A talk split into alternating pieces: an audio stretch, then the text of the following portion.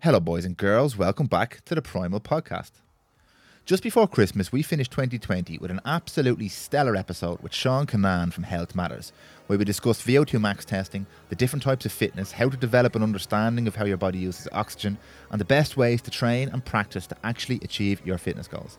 And the feedback from that episode was amazing. Loads of you seemed to really appreciate Seán's knowledge and his ability to break down some complex scientific principles into easy to digest explanations. But there's only one part of what Seán does when working with his clients. He's also a nutritional therapist, and he places a huge emphasis on understanding your metabolic function or how your body actually uses the food you give it. Firstly, to create a healthy system overall, but also to maximize your performance and potential when it comes to getting bigger, faster, stronger, fitter, and recovering and adapting properly to your training. I know I said this before, but this information applies to everybody because it doesn't matter if you're an elite marathon runner or a mom of three who wants to play with her children everyone will benefit from understanding how their bodies work and how to get the most out of their lifestyles. If you haven't heard my first episode with Seán, you should definitely check it out. It's number 16 on the list. But either way, this is another cracker. So no pads out and enjoy. Welcome to our shared journey to find the answers to questions about health, wellness, nutrition, performance, life, and success, and to craft the most resilient, hardy, and happy humans you've ever seen. Welcome to the Prymal Podcast.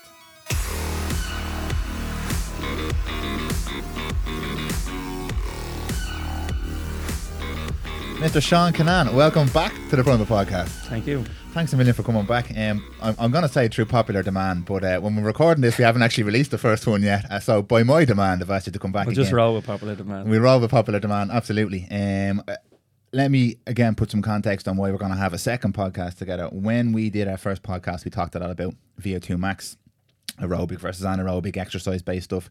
But before we had turned the mic on, I thought we were going to just talk about um, VO2 maxes as a number. As a number, exactly. And then you came in and we had probably an hour and 40 minutes, well, maybe not an hour and 40 minutes before we turned the mics on over conversation and we touched on way more than just VO2 max. So we decided let's split this up and, and, and do it in chunks. So in this particular episode, because we, we probably end up doing another one as well after this, but in this particular episode, let's touch on the nutritional therapy, the metabolic side of things, um, and see where we go with that. Um, but for people who may not have listened to episode one, would you mind just a little ten or fifteen minute, fifteen minute second, uh, just a little bit of context on what this area of your expertise looks like and where it came from. Yeah, so I'm Seán Kinane from a company called Health Matters. I set the company up in 2011, having worked with this type of equipment over in Australia. So I carry out metabolic and VO2 testing. So as you said, we cover the VO2 stuff. I want to go into a bit more detail with you regarding the metabolic testing because I'm working with it 10 years in Ireland and people still don't know it exists. Okay.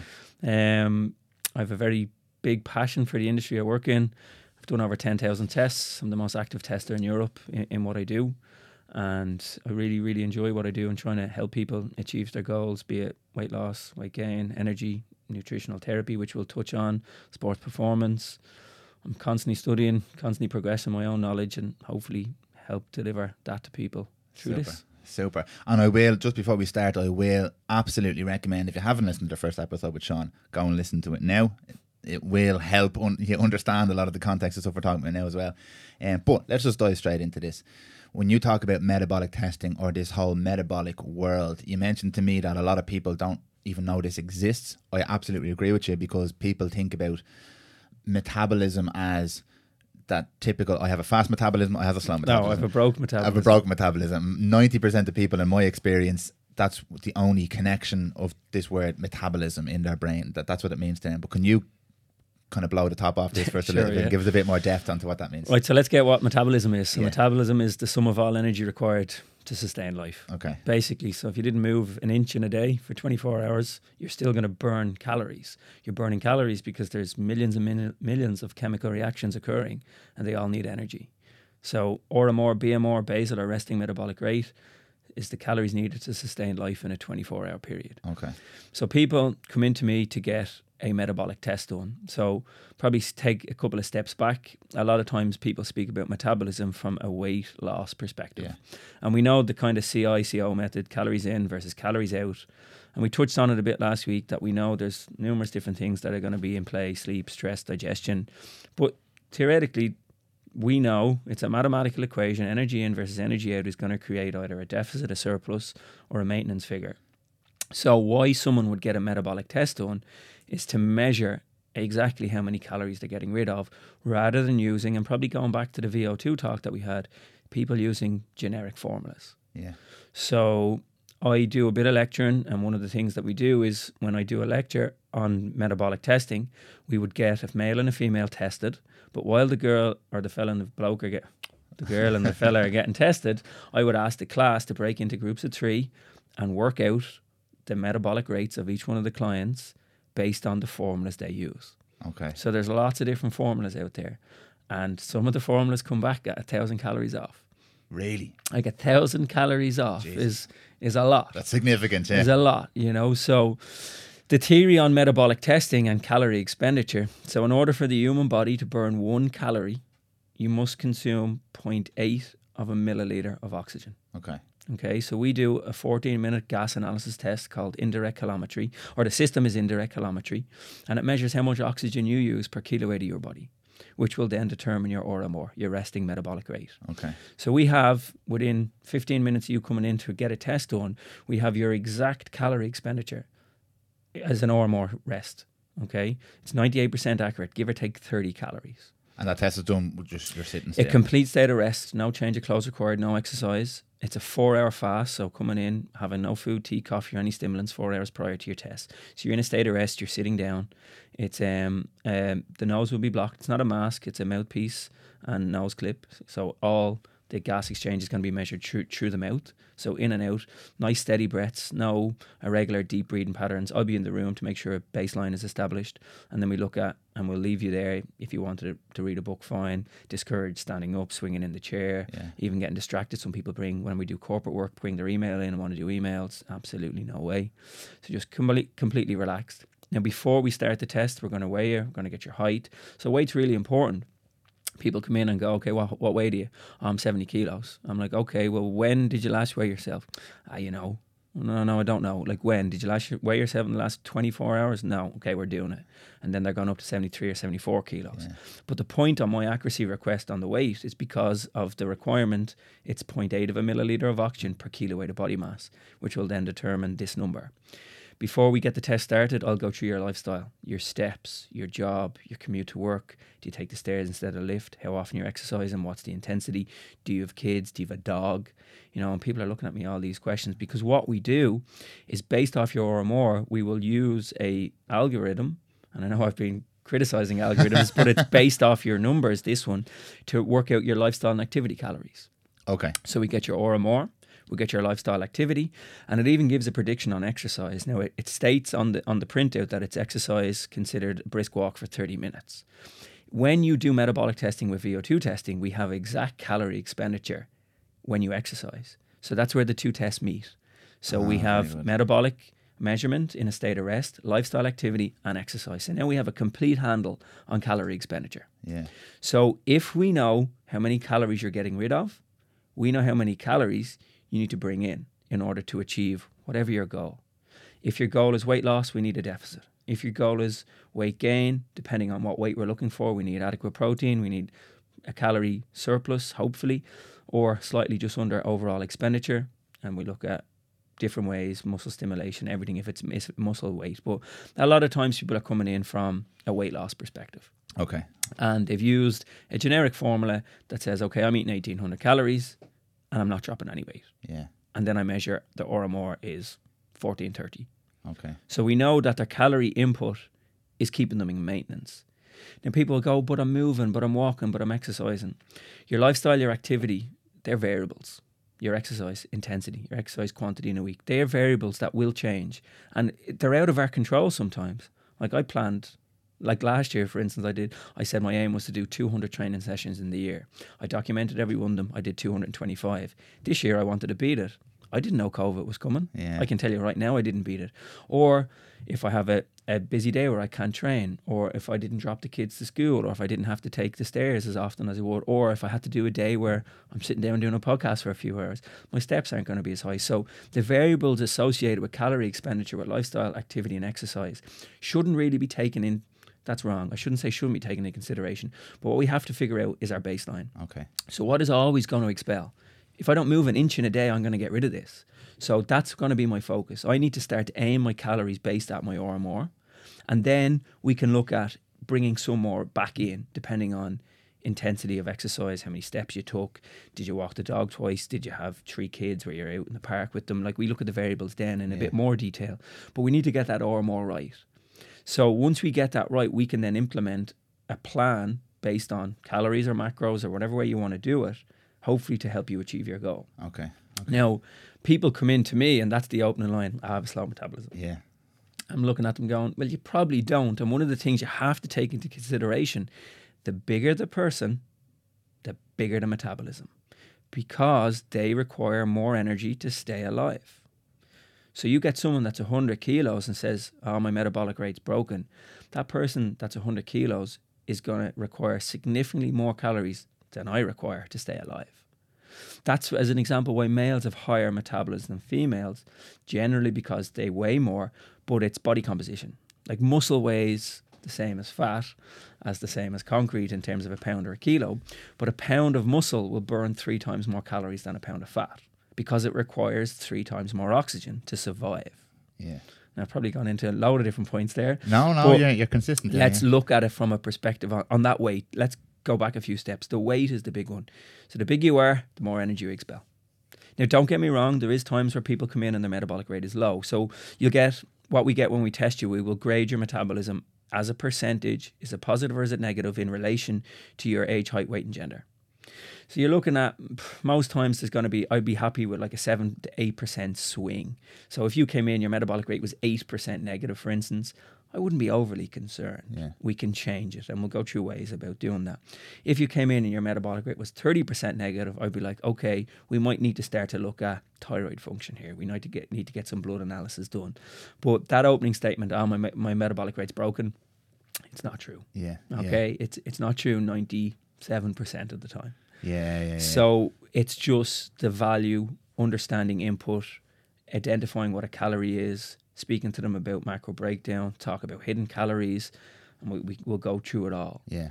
You know, Th- this this and this is for people who may be listening saying oh, calories in calories out again this is a really contentious point sometimes but what i'm going to describe this at in this conversation is the starting line this is the starting line because calories in calories out is your foundation for change of body composition competition composition but it is the foundation where people start to get a little bit antsy about this is oh, always not talking about macro and micronutrients. He's not talking about hormone function. He's talking about all the other things that are important for weight loss mm. and weight gain and performance and all that. You're gonna you're gonna talk about all that as well because that's a massive part of the the race as Yeah, opposed yeah. to this is just the, the start line. Um, but that that's an excellent description of RMR and the the the kind of the starting point for you need to understand this basic requirement. What type of fuel do you need? What numbers do you need for you? Because it's going to be different from everybody else. And if I'm a hundred kilo bodybuilder and you're a hundred kilos but you sit in the couch all the time, the chances are we're also going to have different requirements. or even look at it weight. from a perspective of two friends.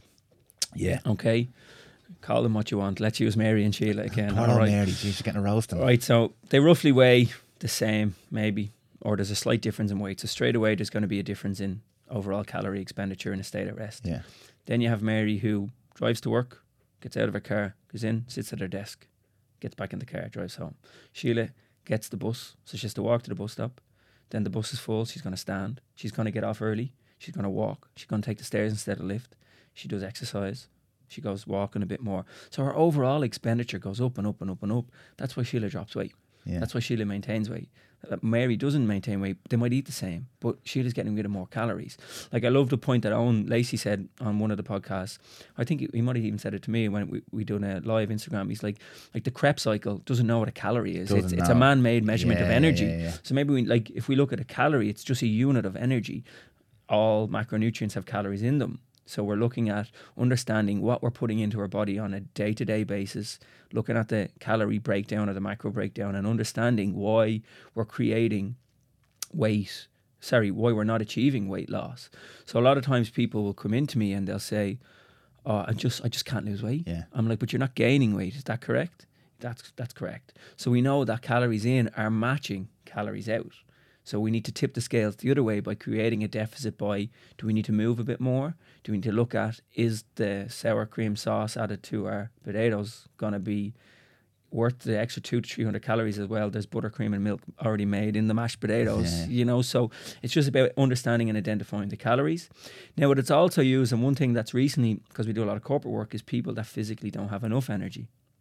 So if you get a measurement done, your metabolic rate's really, really high, and then you say to me, "Oh, I just no energy, Seán. Well, well, well, how many times are you eating a day? I get a breakfast. Definitely don't get a lunch and work because I'm too stressed. Get home, gobble my meal on the go. So you're probably having about 1,200 calories.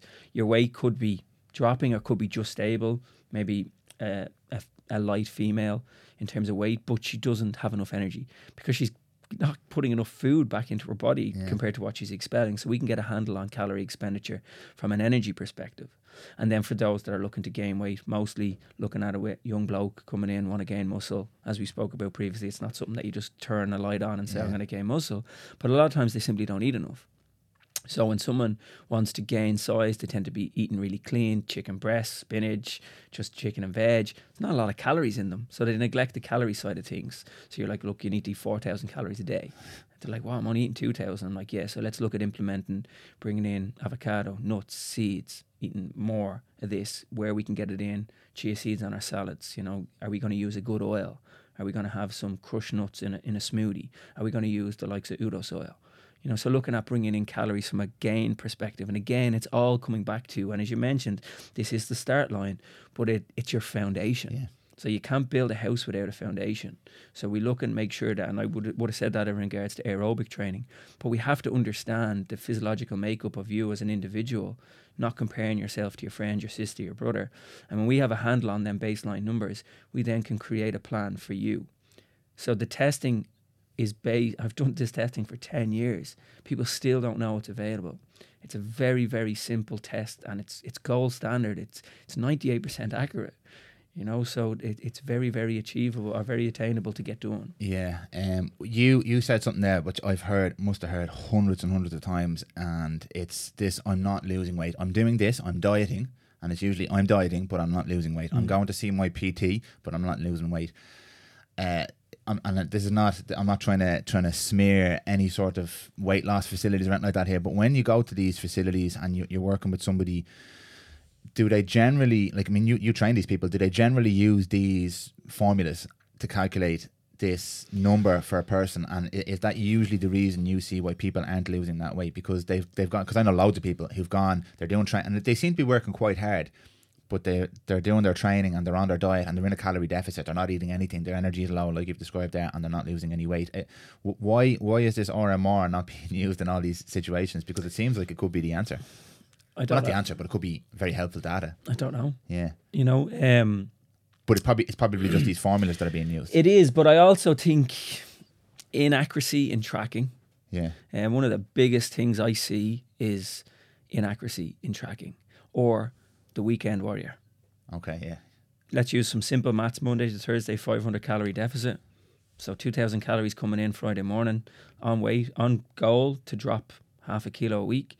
Friday, Saturday, Sunday, 700 calorie surplus, 2,100. So you're in a 100 calorie surplus at the end of the week. yeah, At the end of the year, in a 5,200 calorie nuts, surplus, which is a couple of kilos. Now, people don't realize this happens. People don't realize the week is only seven days long. So, for 42% of your week, you're just giving it up. yeah, So, what you need to do is start to claw back percentages Okay. 14% a day, take it back. So, don't lose the plot Friday. So, Friday lunch, Friday morning's normally okay. Friday lunch, now, maybe different now because of COVID, but out with the lads for lunch. yeah, Okay, you might get a slap up meal, crisps on the side, might get chips, burger. All of a sudden, you're already in a calorie surplus by lunchtime. It's always someone's birthday, donuts around, crisps around, go home, couple of beers, and then they're, you're under the impression, ah, sure, look, I've done one day, I might as well keep going. yeah, Now, the inaccuracy in tracking is something that's major. Oils, sauces, butters. I've had not fights with people, but I've had people get very annoyed with my black and white approach of, okay, you're in a calorie surplus. No, no, I'm not. I'm in a deficit. But you're not losing weight. Yeah, but I'm in a deficit. You're not in a deficit. The recent one, um, a girl told me she was eating 800 calories a day. And I mean, adamant. She was eating 800 calories a day. She wasn't eating 800 calories a day because she was having four bulletproof coffees with coconut oil in them. 250 calories in a coco- in a bulletproof coffee. She's having four of them a day. She wasn't counting that. No, that's a thousand calories. So she was having 1800 1800. calories. Light bulb moment, reduced it, weight came off. Yeah. Oil, sauces, and butter. So the likes of how we cook our food. Carbohydrates, we tend to have massive amounts of oil, sauces, and butters with them. Making mashed potatoes, as I mentioned, the likes of cream, Yeah, milk, buttermilk, yeah. butter, roast potatoes, oil, more butter, sauces. And people don't think it because liquid calories don't make us full. Yeah. So any accuracy of tracking on them as well Okay. um, understanding kind of your blood sugar imbalancing. So getting up in the morning, having a poor quality start to your day, maybe coffee and a breakfast cereal, which is going to increase your blood sugar. Then your hormone insulin is going to be released, which is going to drop your blood sugar, which is going to create cortisol, which is going to increase cravings, mood swings, brain fog. And what are them cravings going to be? They're going to be poor quality food. So accountability is very, very important in this journey. Your metabolism isn't broken Yeah. you're just putting the wrong fuel into your body. And we can look at the kind of digestive impact and stuff when we start to look at the nutritional therapy. But get back to the start line, get back to the foundation. The foundation has to be right. And that's going to be energy requirement or energy demand or energy expenditure and looking at your overall input on a day to day basis. Yeah, yeah. And what about the other? Let's take this lady who's on 800 calories uh, a day. Now, let's im- imagine she's not having the bulletproof coffees and she's still on 800 calories a day, but she's still not dropping weight. Are there other elements? No, she's not. She's not. She's okay. eating something else. Now there is other elements, okay, but the, I love this. I love. I heard recently, and don't quote me on it because I don't know anything about celebrities. But some girl was being interviewed, and she said she lost so much weight in the jungle. In I'm a Celebrity, Yeah, she wasn't being fed. yeah, But she previously has like weight loss DVDs and something, and she never changes shape or she never drops weight. She says she's never been able to drop weight because she's putting too much fuel into her body. yeah, Like in order to create weight, there has to be an energy surplus. Yes, there's going to be many contributing factors, but it's about understanding. Like if if calories didn't matter, as an example, there'd be no people stick skinny that are dying of malnutrition and starvation. You know what I mean? Like there's you don't or um, I I can't drop weight because I'm not eating enough. What? You're, you're definitely eating enough. You're either not tracking, you're forgetting you're eating, you're eating out of habit, or use me as an example. I eat the kids' dinners when they're not eating them. I taste the kids' dinners. When I'm making the dinner, I taste it. So you, you're tracking all of this, and you, there's just so much, or not understanding how much calories are in, like a tablespoon of olive oil, 122 calories. You're not just going to use one tablespoon of olive oil. yeah, You know, so are you having 500 calories in oil that you didn't even think about? yeah, yeah. You know, like it's it's really has to be clarity on exactly what you eat. So, in a practical, uh, practical sense, when you talk about counting calories, I'm allergic to it. Right now, Mm. I'm lucky enough that I've never really been in a position where I need to lose weight, Yeah. or I've had a health issue related to weight. But I have been, and I'm constantly in, like probably most lads listening, in a, a, a situation where I want to gain muscle for whatever, for for sporting performance. Some guys it's for aesthetics, whatever. And it's the same kind of theory, just the opposite way. We're not talking about weight loss, talking about weight gain. So you still have to understand calories in, calories out. You have to track what you're eating. Now, we'll get into the understanding the quality of the food that you're eating and the micronutrient side of things because that's massively important. But from a number tracking point of view, it is a pain in the ass. And I've been allergic to it my entire life. And I've understood, like we talked in the last, I've understood now the importance of testing and understanding the data to actually be able to achieve a goal because I was the guy who just tried everything and uh, nothing's really working. and I trained everything. I'm not really improving until I started testing. But from a food point of view, when you talk about tracking calories, you enter into an arena where people get really annoyed and upset. And some people are justified because you're in the round then of becoming obsessed with numbers and eating disorders and thinking about the number of qualities and writing down every single thing you eat. So, how do you manage that with clients and how does that conversation come up when you talk about, like, you're obviously very, very adamant on the importance of understanding your energy in and your energy out. And that's a number. You need to know what that number is and you start off by understanding your, your resting metabolic rate. So how how does that conversation play out in your world? My goal to get people to track is to get people to understand what they're eating. Okay. That's my whole goal. Like if I say to someone, "All right, what did you eat last week?" Well, I don't know. I mean, how many chocolate bars did you have? Don't know. How many biscuits did you have? Don't know. How many bits of broccoli did you have? I definitely don't know. Yeah. So what they do is they start to get an education. So it's empowering the client to take control of their own life. I don't need them to do this endlessly. Yeah. I need someone to say, okay, I'm going to, and I always ask people, give me six weeks. We generally do the same thing over a two week period anyway. All right. So Yeah. realistically, you need to tune into it for a, a solid two week commitment. And then we repeat what we eat. Yeah. But then complacency comes in. You're like, nah, that's 30 grams when it's really 50 Yeah. Yeah. you yeah. know so complacency is a different thing consistent adherence but it's education and it scares the bjs out of people because they don't realize that they eat what they eat Yeah. you know and it's accountability we need to critically evaluate and we don't do it enough use the example of i've tried every trick in the book to gain weight but i can't do it all right well step out of being dan Yeah. overview what's stopping Dan from getting there. So you don't have answers for yourself. You came to me, I'd say, okay, do this, this, this. Jay's never thought of that. You know, see, we're we're too.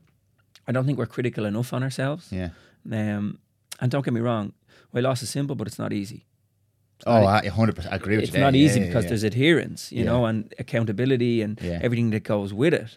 But it, it, answering your question, it gives the client an education and an empowerment to achieve success long term without me. Yeah. You know, and that's what I'm looking for. I don't want Mary to be tracking calories when she's 60. Yeah. Yeah. Yeah. I don't track calories. Yeah. I You don't track calories. I have never How do you know what's going in what's going out then? because I don't have a goal in terms of body composition change at the moment. This was my next question for the average person listening who just wants to be healthy. Because when, when people hear this, when they hear, and I, I was the exact same, and I'm still a little bit in my back of my head now thinking the exact same thing.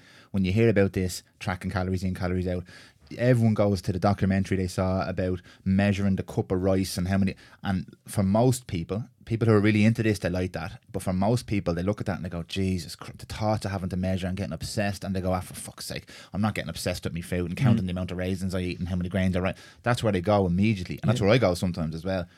So you're not saying if you're on a weight loss or weight gain journey, you need to know this stuff. But for the average person who just wants to maintain a healthy lifestyle and, and wants to make sure they don't go into a calorie surplus. Absolutely no way. Okay. No way. So how do they know In terms of calories, they, they know because they they're not gaining or losing they're weight? not gaining or losing weight. Okay. Their um, clothes fit them consistently. Okay. Okay, their bowel movements are regular. Their energy good. Their sleep is good.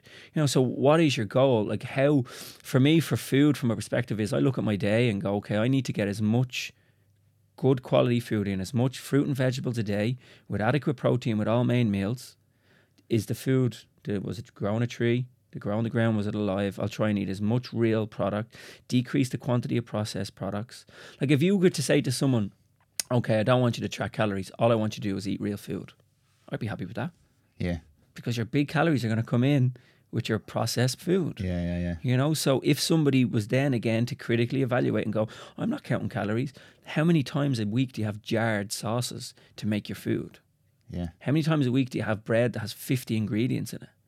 You know, like you look at McCambridge bread compared to a different brand bread. You know, like the, you try and get the product as natural as it possibly can. Try and get away from your jarred. Tin food can be okay, like a tin fish, mackerel, stuff like sardines. They're fine because they're natural. Like they're just the product with maybe a small bit of preservative in it. But you go and look at the back of a famous bolognese sauce. You can't even pronounce half the ingredients in it. Look at the sugar, look at the fat. So get your food back down to the basics. Yeah. Pro- adequate protein, so protein of first importance with all main meals. It's going to help control that blood sugar imbalancing.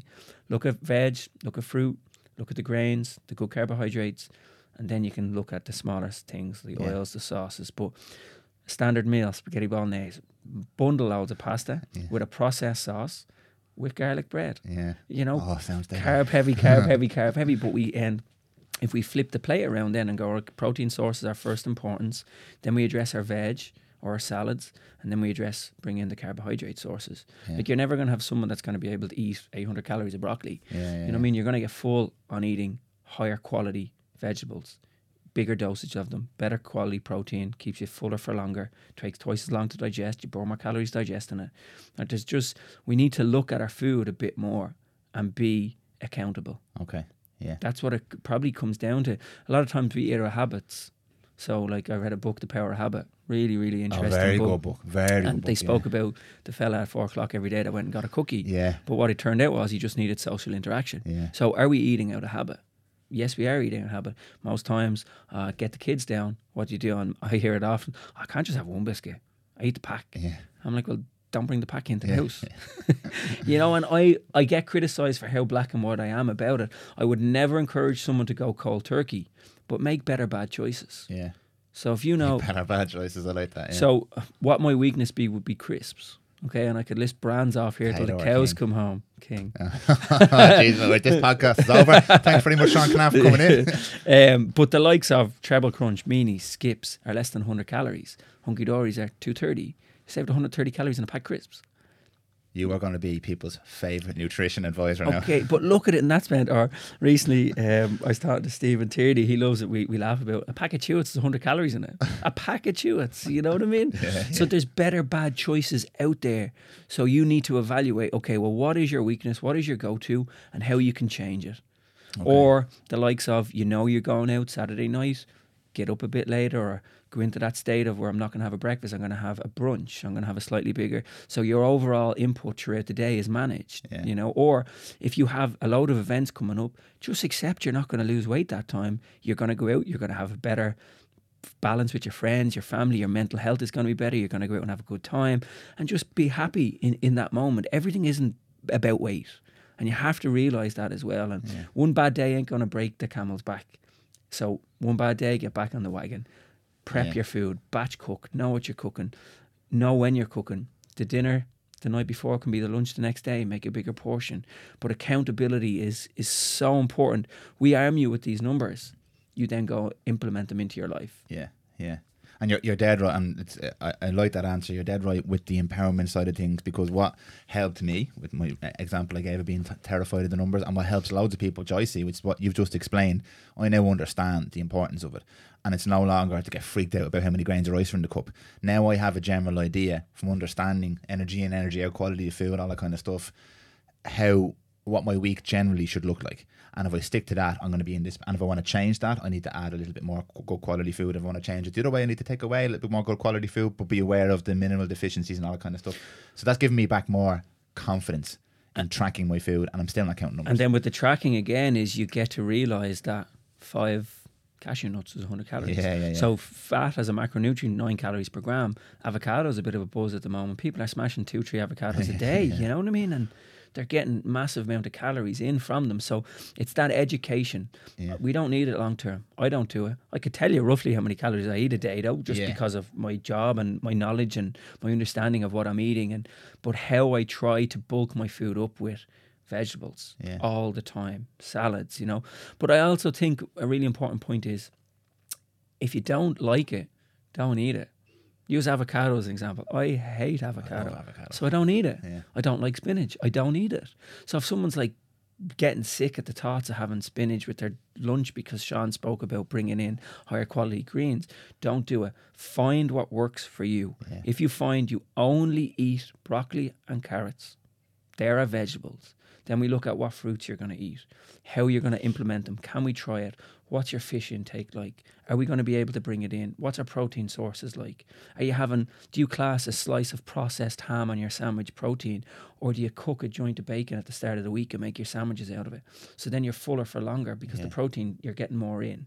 You know, so there's there's a deep requirement to understand nutrition to be successful in weight loss. yeah. I like that one. That's fucking, that's going to be the little uh, sound bite Yeah, we yeah. take from this uh, from this podcast. But there is, you know, and again, and I know I keep repeating it, but personal accountability yeah, has to be. You have to take control of this. We as professionals will help you on the journey, but I, I know when people walk out my office, they're not going to do what I ask them to do. yeah, And I know that from reading people for 10 years or saying it's too difficult or giving me examples of why it's too difficult, but making that extra portion, planning ahead, understanding your food, getting away from your jarred sauces. Where can you save calories? Look at it. And a lot of the times, you don't change your life drastically by just reducing calories. yeah, yeah. It's increasing the quality of the food to achieve a goal that's going to make you happier, but it's also going to make you healthier. And I think, and it's a bit of a taboo subject at the moment, people think, call it fat shaming and X, Y, and Z, but we know the heavier you are, the less healthy you're going to be long term. Yeah. The higher chance you're going to have of developing serious illness. And people don't like to admit that, or people don't want to talk about that. I'll talk about it all day. Yeah. You know, if you drop weight and you get down, and I'm not a massive fan of BMI because of it doesn't take body composition into play. But if you reduce your weight, if you know you're carrying weight, it's gonna have an impact on your health. It's gonna have an impact on many, many different aspects of your life. Yeah. So don't be don't look at it as oh you're only fat shaming. You're not. You're making a better choice to provide a healthier future for you and your family. Yeah, absolutely. Yeah. And you mentioned that you know people when they leave are not going to follow the advice. That's why conversations like this I find very, very important because mm. someone might be with you for half an hour, an hour, but they can listen to you speak on your Instagram lives, on your podcast. They can listen to guys like Owen Lacey and Robbie Bennett. They can listen to constant conversation from people who understand this. And it starts to sink in and starts to permeate society, and people are now talking about this. I had a conversation about a month ago with somebody who, who commented on the amount of PTs, personal trainers, who we, we unfairly gave a bit of a slap with a stick earlier on, well, I did, uh, are, are now becoming much more aware that there's a whole other world of stuff that they're introducing their clients to, um, which is brilliant. People are having these conversations around their dinner tables, which is brilliant. So this stuff is really important, and I think this is what will help your clients adhere a lot more to the stuff that you're talking about because you're, you're not just there in the consultation now you're on this podcast and on this instagram line and you're constantly there and they follow you and they buy into you and then they start to understand and then they're empowered because they're, they're following It's you not about buying into me. well, it's buying into the information Yeah, but it's it's about buying in for themselves. yeah You know, um, and one of the big issues I think is who you surround yourself with. It's vitally important that you explain that the journey that you're about to enter or go on is critical that they're on board with you. Use a husband and wife as an example. yeah Like if, and I had it last Saturday, I was working with a husband and wife, and I know the husband, and I said like it's critical that you get on board with her in order for her to achieve this goal. If you have 15 snacks bars a day and three wagon wheels, don't eat them in front of her. Yeah. If you love large packs of hunky dories, only eat a pack of snacks in front of her. Because if you're bringing this food in and you're not on this journey with her, or you give out that the sauce isn't as creamy as it used to be, sure, how does anyone have a hope of, of getting it? Yeah. Speak to your friends, speak to your family, and don't be ashamed to say, I, I need you, I need your help on this. Because if you get people on board with you, everything becomes a lot easier. Yeah. And there's more encouragement. You might go out walking as a family just to get an extra 200 calories out. So the expenditure of calories during exercise we spoke about last time is very, very minimal. The success that you're going to achieve on weight loss, weight gain, energy is going to be the input of food throughout a day, your sleep quality, your digestion, your stress. yeah You know, there, there's just so many implications and there's so many hurdles and so many times we can just easy fall off this wagon and give in just a bit too easy. But just just keep going. yeah yeah we're, we're bleeding into nutritional therapy here now just before we No, go no, there, let's stay away from it. There's a couple of things I want to say. Okay, this. perfect. I'm gonna let you say yours. I'm gonna ask you just to. go- I'm just. I'm just. There's, things coming into my head here. That, that are common questions you hear people uh, ask all the time about this kind of stuff. Um, one RDAs, two and a half thousand calories for a man. What is it? Eighteen hundred for a woman? Uh, Two thousand for a woman? 1500, I think. That's just a random number. That's an average of a fucking whatever. what is an average male? What is an average female? Hundred percent, yeah. Yeah. So when people ask this question, they already know the answer, but it's everywhere. It's on the back of every single piece of food they pick up. Recommended daily allowance. So it's very hard for someone to separate themselves, even though they've heard you say it and me say it, and countless other people in the industry. But remember, RDAs are going to be based for someone that just is in maintenance. RDAs aren't based for weight loss. RDAs aren't based for weight gain. yeah, RDAs are just general function. but even maintenance, like two and a half thousand. Ca- Oh yeah, who the fuck knows? yeah. What height do you? I'll what put it weight this do you? way. What What's your body are? Yeah. composition? So I, I, I laugh all the time because I, I ride motorbikes, right? When you get a motorbike, the suspension on a motorbike, it's completely different from a car. It's because it's, it's one person riding this thing. It's set up uh, when you get it out of the shop, right? And I remember going, I, I was I weigh about 96 kilos at the moment, average walking around 94 to 96 kilos. And I remember riding these bikes thinking, what these things are shite? Why do they feel so bad? And I looked up in every single brochure, it says the bike has been set up for the average rider, 62 kilograms. And I'm like, that makes no sense to me because like most me and my friends, Yeah, I was about to say, I don't know any. who's who's 62 ki- and then I'm thinking people who race motorbikes they're like jockeys they're very small Okay, very yeah, light so that's what they're st- but that's an average male now for motorbikes that's a really niche story but for me it really implanted the same thing averages Uh, uh, the average person. Who the fuck is the average person? Like nobody's the average person. Me and you are completely different in many, many different ways, and we're the same in some ways, but we have massively different requirements from everything in life because we're unique people. Yeah. So an RDA on every single pack of food you eat, two and a half thousand calories. So look at the RDAs on the likes of vitamins. Oh Jesus Christ! Yeah, Like, yeah. That's a whole different. You need a million milligrams of vitamin C. So what? just to starve off illness. Yeah, you know, or to prevent illness. So all that is not something that people should be should be basing anything off. Really. No, comp- keep keep yourself individualized, unique. Don't Yeah. compare yourself to your friends, your sister, your mother. Like, yeah, there's pre-exposed genetics eh, to to family, but friend comparison is a, is a a, massive fail. It would be a massive reason people fail Yeah. because they get annoyed. But critically evaluate your movement, your input. What's the difference? What can be done? Yeah. Or uh, weight loss, envy, or Yeah, what- whatever way you want to call it. You know. Well, you said this the last time, with, with even with uh, aerobic conditioning or training. Like, don't if you're running with with John, Hmm. John might be completely different from you in terms of his ability to train and use oxygen and to improve. Uh, You might he, you might be running at 110 percent of what you're able. Then he's running at 90 percent. So it's the same kind of theory here. It's individual. Even use again, boyfriend, girlfriend, husband, wife, if the portions are the same. yeah, yeah, yeah, yeah. You know, like male have higher expenditure of calories. The male could be more active. You know, it's all it's always thinking about accountability. And even I, I have it with my kids now. I do not track anything from my kids. You know, but like sometimes I, I, the other day I did look at my daughter's two tiny little thing. You know, and she just puts food Oh, away. yeah. Like she has my palate. Yeah. Now she eats her favorite thing to eat is chicken breast chopped up with peppers. You know, so Deadly. yeah, she eats and she loves crisps like me, and she loves Taylor King. no, she loves snacks. Taylor. Okay. Tayto, yeah, all right, we're all right. We're back on track. Um, her favorite hunky dories. um, so it's about um, just I was like, I wonder what how much calories she's putting in, you know. But then I look at her and she just tears around all day. Yeah. gets twelve hours sleep, although very broken. Um, but it's a, I'm looking at the requirements. How much food are they actually eating? And then I very very quickly understand why kids gain weight when their lifestyle completely changes Okay, yeah, yeah.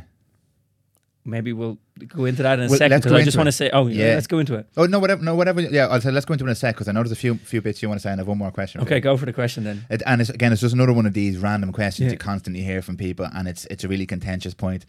Uh, a calorie is a calorie, right? So uh, if I'm getting a thousand, if my, if my requirement is a thousand calories for the day, and I'm eating McDonald's all day, it's still a thousand calories. And, or if I'm eating fruit and veg and and high quality meat all day, it's still a thousand calories. So you're t- and this is what people. I'm not saying this now. Um, I'm leading the question here. But people will say if, if I'm eating a thousand calories, you've just said a thousand calories is a thousand calories. So I'm getting it from McDonald's. From a very straight up measurement perspective, it's correct. because it's a unit of energy. Yeah. Yeah. It's in and out. Okay.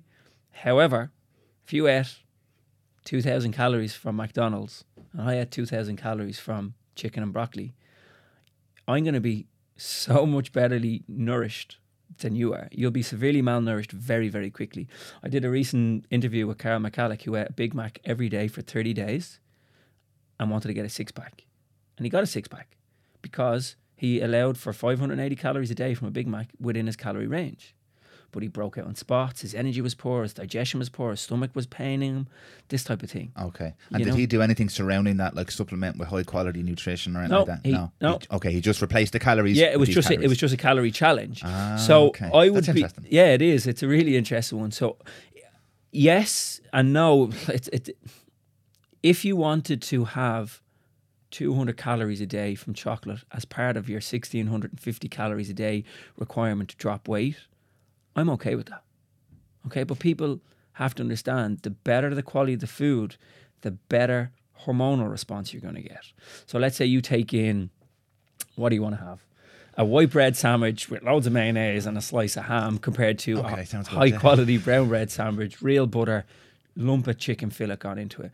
You're going to be fuller for longer. You're going to get better nutrients from the higher quality food. Your hormonal response that's going to create your satiety hormones or your hunger hormones, leptin, ghrelin, they're all going to be out of whack when you start to take in poor quality food. You're going to be hungrier quicker. You're going to crave sugary, sugary, salty food quicker. So the repeat and circle, you're going to overall consume more calories because the balance on satiety isn't going to be there. You're going to want more poor quality food quicker if you eat poor quality calories. Yeah. Is that answer that? It does answer that, yeah, You yeah. sure? Yeah, yeah, it does, and I'll, I'll elaborate on it a little bit as well because th- like that argument is dying out because people are starting to understand more about what you just said there, and we're actually going to talk about a lot of why that's important now with nutritional therapy and, and, and the actual Now, before food side of things. before we go into that, just one of the things I did want to talk about for people to understand what people. It's a bit out there now at the moment. Metabolic adaptation. Okay. Okay. Yeah. So this is something that I think people struggle to understand. So let's take somebody that weighs 80 kilos. Okay. They come to me, we measure them, we get their, they don't necessarily come to me, but they, they get a, a success on a weight loss journey and they reduce weight and they eat the same. And then all of a sudden the weight loss stops. And they're like, why is the weight loss stop? I'm eating the exact same. And then they get pissed off. And then they go eating what they used to eat and they put on double the weight in half the time. Okay. And they're like, what is going on here? So think about it very, very simply. When you reduce body weight, you reduce your overall caloric expenditure. So let's use a simple number. You get rid of 2,000 calories today at 80 kilos. You get down to 75 kilos. You might be only burning 1,750 at that point. So the weight loss caloric input is no longer a caloric input because now it's maintenance. Yeah. And then when you go back to eat what you used to eat, you create a much bigger surplus quicker. So you put the weight on. Because you're physically lighter. Yeah. Yeah. So the way to look at it, and I always love to talk about it as a car. If you drive a three liter Mustang and download it, down, downgrade it to a two liter Ford Focus, you're going to burn less petrol. Yeah. So you're burning less energy. So you have to put less energy in in order for you to keep being successful with a, uh, if it's loss. And then there's going to be a point, obviously, where we'd we get to you've achieved your goal, your energy's good. Then we look at maintenance calories. You know, so that's why people would retest metabolic testing, Yeah. Because it changes. yeah, so if you have someone that has a low metabolism and a question that people are going to ask, what's the best way to boost metabolism? Don't go out of your way to add chilies to everything you eat or Yeah, cinnamon. yeah, yeah. There is a thermogenic effect on it, but the single most effective way to boost metabolism is change body composition. So start weight training. Yeah. And actually, a very important point for females as well, because this is an age-old argument. Oh. Again, it's it's changing a bit because people become more educated. But I don't want to. I don't want to weight train. I don't want to gain muscle because I'll be big and muscly. And I can't remember who it was, but someone said this years ago to me, and I laughed because now it's a common thing to say, and I'm sure you've heard this as well before. Is do you have any idea how hard it is to put on that level of muscle? But what you are going to do is you're going to change your body composition, develop a little bit more lean muscle, and then you're going to have a higher oxygen requirement, which means your met- your resting metabolic rate's going to go up as well. So that's going to change your number. So it's actually very, very apart from all the other benefits of gaining lean muscle, um, which I'm sure we can talk about. I haven't personal trained in, in over 10 years. Yeah. But when I was personal training, my biggest success stories with weight loss, female clients that never weight trained. Because what do they do? They go an hour of cardio on the Yeah. treadmill, or they go and burn very, very little calories. They go home, their metabolic rate is in a state of rest. yeah, You go in and weight train, you're going to burn more calories. I think eight, nine, ten hours later on the studies, your metabolic rate is still temporarily higher. that afterburn effect. Yeah. that, that, that That's is- real. It is real because Yeah. again, it's constantly being debunked. There's no afterburn effect, but people are talking about it in terms of HIIT classes. Yeah. high end, and you discussed this in detail last Yeah. week. The, the different fuels you're using in a lot of HIIT classes, you're anaerobic. Mm. Um, Now, uh, the hit training won't create as much of an uh, an afterburn, so to speak. this is what I mean. So weight training is going to create a lot more. So if you look at your break your body down into bodies, like people go in and go, okay, I'll go in and do a tricep kickback or I'll do a bicep curl. Like the muscle is so small. Yeah. Let's look at big muscle groups, back, chest, legs. yeah, Go in. squats, deadlift, Yeah, bench. yeah, yeah and the whole persona. And I'm not, sha- I'm- I don't mean to be saying it about females all the time, but female, it's it's an egotistic thing. I think gyms can be intimidating. Absolutely. hundred percent. You get yourself a trainer in the gym. A lot of the times you are entitled to a free assessment. If it is a small investment where you want to go to a personal trainer and say, I want you to do a program for me and show me the program, and then you're confident in your lifting ability, technique, it is going to do far more good for you than walking on a treadmill, going on an elliptical, doing a spin class. Like your weight training, especially as we get as we get older, our metabolism will reduce because we will reduce muscle. Why does muscle get reduced? Because it's not getting used. Okay, so even using simple of example, stand up off a chair. How many people put their hands on the side of the chair and push up, or put their hands on their legs and stand up? Try not. Just stand up without it. Keep that leg muscle going. I don't know what the percentage was, but it was above 70% of people are admitted to nursing homes because they can't get off the toilet. So look at the future of your life here in terms of bone health, bone mineral. And what's going to drive that calcium into the bone? Resistance training. Like we could talk a podcast on the benefit of resistance training. So if you're listening to this now and don't do resistance training and you want to change and have a positive impact on your balance, your mood, your weight loss, your energy, your core stability, your prevention of entering a nursing home, prevention of being self-sufficient, start weight training. Yeah. And don't be afraid of it. Don't be intimidated by it like everybody had to start somewhere. I never look at anyone. I'm in a gym all day, every day. I never look at someone and go, look at the state of their technique. Yeah. No one's looking at you, yeah. by the way. Yeah, you no know? one is looking at you, yeah. and nine, nine times out of ten, the people that you're afraid of or are intimidating are only looking at themselves in the mirror. Yeah. You know, so weight training will create an afterburn, but as you mentioned, it will change body composition. It will raise muscle in the body, which will raise overall metabolism. You raise overall metabolism, you will reduce weight longer, more successful, more sustainable. And one thing I haven't mentioned is weight loss is a long term project. Weight loss isn't something that you do in six weeks no. and think you're going to sustain it. You're not. Put a long term project on this. Give yourself a year to understand what good food is, what tastes good, what do you like, what's reasonable, what's achievable, what way you're going to train, what suits your lifestyle. Don't look at doing this as a quick fix. Quick fixes don't work. Cold turkey doesn't work. Yeah. 800 calories doesn't work. Smoothie diets don't work. Yeah. Why don't they work? Because they're not achievable long term. They're not sustainable. Yeah. They're it's, not. It's a lifestyle decision Mm. to lose weight. And actually, while we're on the subject, there's actually real dangers associated with rapid weight loss. Oh, absolutely. The release of toxins into the system and stuff like that. So it, it is something you have to look at and say, right, this is a long term. This is a long term decision for me. Yeah. Um, Don't go eating a load of pills that tell you they're going to boost your metabolism. Learn how to weight train.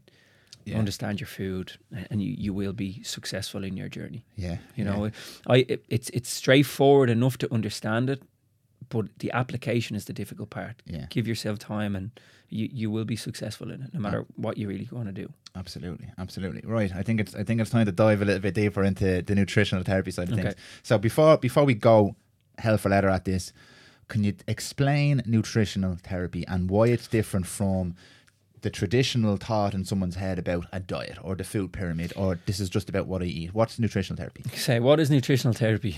It, it's a tough question for me. It's about the many, many different contributing factors to nutrition, what it does to you from a hormonal perspective, from an energy perspective, from a sleep perspective. I use nutritional therapy to delve deep into somebody's history, into their physiological makeup. So I would run what's called a symptom burden analysis on somebody. I do a questionnaire that's 208 questions hmm. to understand and break you into okay, your upper GI isn't performing. There's problems with your liver and gallbladder. So nutritional therapy isn't used to diagnose or treat specific illness, but when applied correctly, it will alleviate and help improve the quality of your life astronomically. So it's delving into you as a person a bit more rather than just giving you a food plan. So you come to me and you go, I can't lose weight. And a lot of times people come into me from a metabolic perspective and go, I can't lose weight. And I'm like, okay, well, what's your calories like? What's your food like? What's your digestion like? Oh, my digestion's poor. I have really irregular bowel movements. Um, I prefer to not eat. I feel sick when I eat. I suffer massive heartburn. I've chronic diarrhea. Haven't had my period in two years. You know, like you go through all this and you're like, whoa, whoa, whoa, whoa, hang on a minute. Let's park your weight loss journey for now and let's look at addressing your digestion. So you- they say you are what you eat, but you're not. You're, you are what you eat, digest, absorb, and assimilate. So if digestion isn't Shout working, out to Robbie Bennett there. it's funny when you said that. I had heard that before, so I don't know where he got it. Robbie, Did he get it from you or you get it from him? no, it's something that I've always, I've used for a long time. Yeah. So if your digestion isn't working correctly, a simple way is if you're malnourished, you're not absorbing vitamins and minerals. How do you expect your thyroid to function? How do you expect your adrenals to function? Yeah. You know, like it's just an endless way. So you come in and we look at nutritional therapy. We look at what you're eating. We look at how you're eating it. We look at, and I know Robbie would have spoke about it. Like, are you gobbling your food? What's the HCl like in your stomach? Is there SIBO? Is there Helicobacter pylori? Is the bacteria in the stomach completely overrun? Do you suffer massive inflammation? Do you suffer massive migraines when you're in, in your period as a female? Like, why is there reasons? Like, we're pre exposed to a lot, but there's a lot we can do to prevent a lot of illnesses and ailments and overall improve the quality of our life by application of nutrition and lifestyle advice. Yeah. That's the way it is. And I'm not for one second debunking or shaming or saying nutritionists aren't great. Nutritionists are and dietitians are absolutely quality at what they do. I think the different route and why I wanted to go is I firmly believe that nutrition is the future of medicine. Yeah, yeah. Um, I had a GP in with me recently, and when I presented what I do to him, he was blown away. He said he gets 10 minutes with Joe, who has heartburn, and writes him an antacid. Yeah. And he says, Joe has been to me three times. I need to show Joe I'm giving him something. So I'm giving him a tablet. Realistically, the problem is his stomach acid is too low, not that it's too high. So we need to look at what he's eating, what's the triggers, what's the causes, how are we going to improve it, and change it that way. And working with the GP, I went in and presented to them, and they're blown away. They're like, "Can you come into the clinic twice a week for two days?" Yeah. You know, like a client for me would take two hours to prep, two hours to present to them. Like you're looking at initial consultation being about five hours Compared to 10 minutes. te- compared to 10 minutes. So we're looking at all the contributing factors. We're treating the cause, not the symptom. Yeah. Guys, just dropping in here to remind you that today we have Seán Kinane from Health Matters on for our second episode. And today we're chatting about metabolic testing, nutritional therapy, and much more. To get in touch with us here at Prymal, you can shoot an email to podcast at prymal.ie or drop me a DM on Instagram at prymalpro, P-R-Y-M-A-L-P-R-O.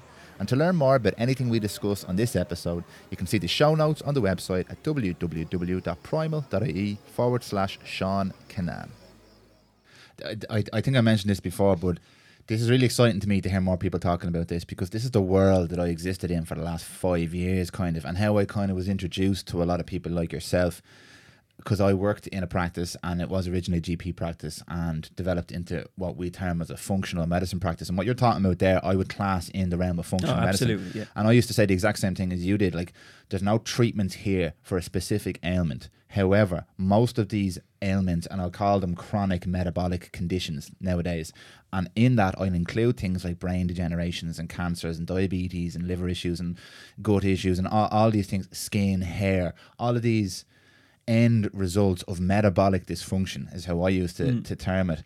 All stemmed from foundational problems with people's general health and conditions. That's what the spiel I used to give to people when they're asking me what the fuck's going on here. Yeah, we're talking about sleep, we're talking about bowel movements, and everything. Yeah. It's like we're talking about all all the stuff that makes you up as a person. If there's dysfunction there, that's going to end up in one of these different boxes. And where the healthcare system looks at you, now let me qualify this by saying I think doctors are absolutely unbelievable. Nurses, anybody in the health system is there to help people, and they do an amazing job at what they have.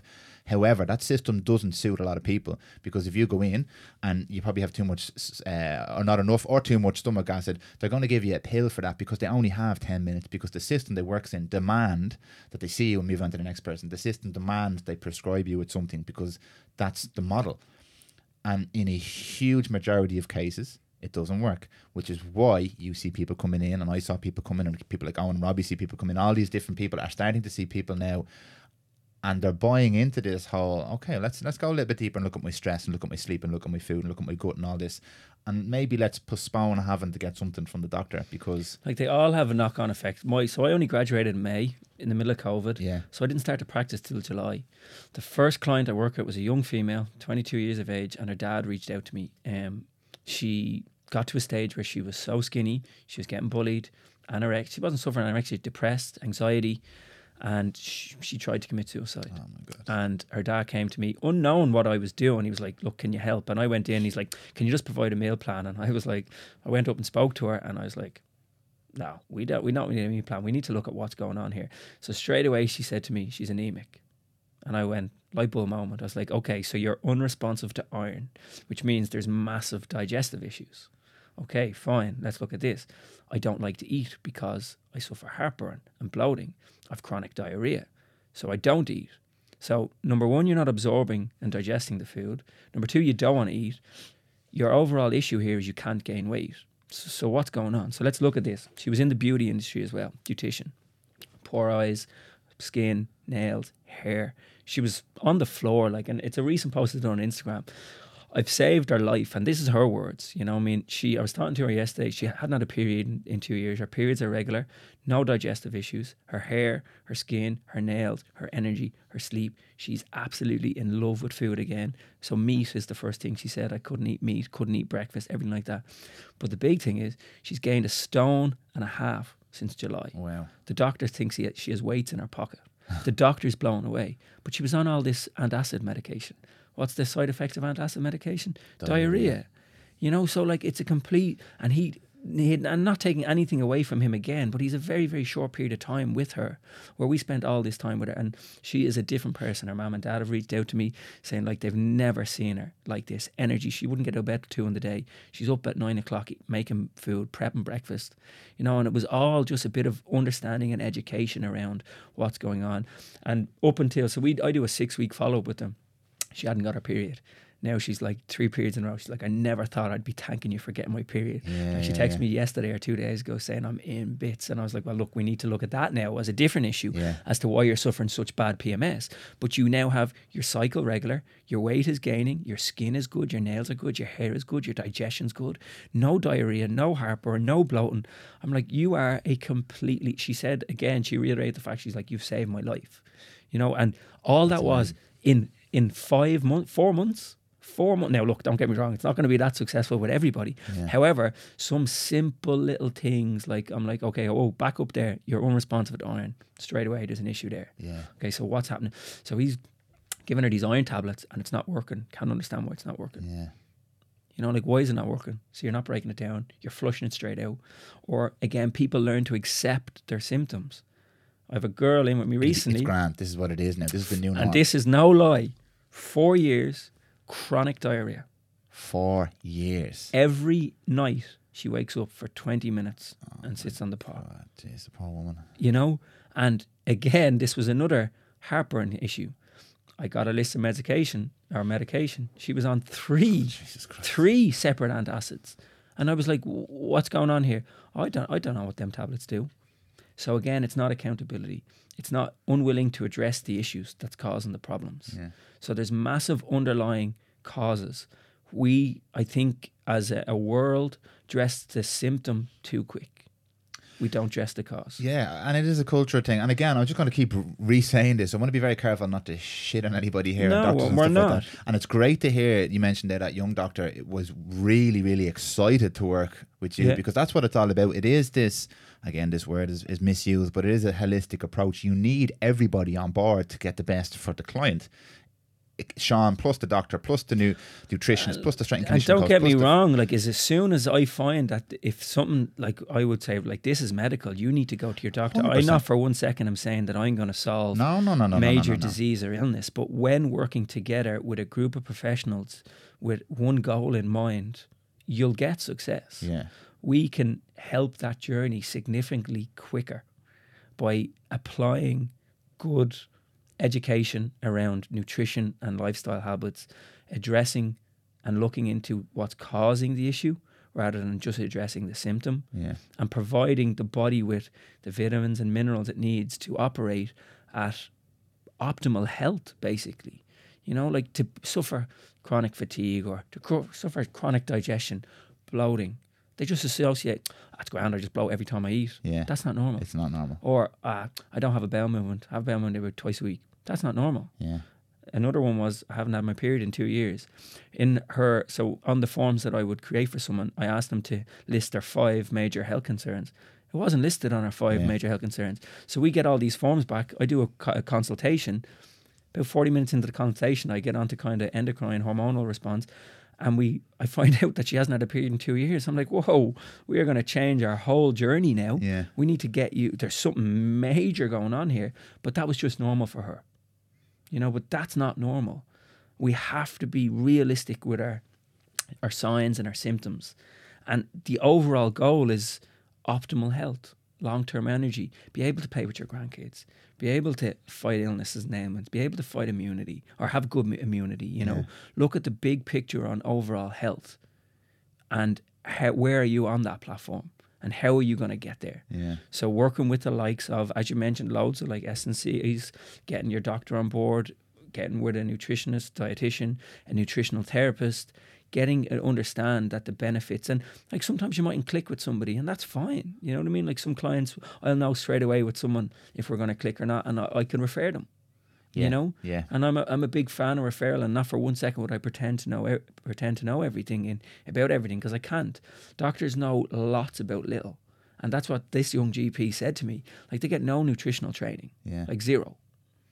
Isn't that nuts? And then they have so many people that come in with the likes of heartburn or chronic fatigue or digestive issues, and they have to be seen to be doing something where they're going to address them with, with an, eh, eh, eh, um, A medication. medication.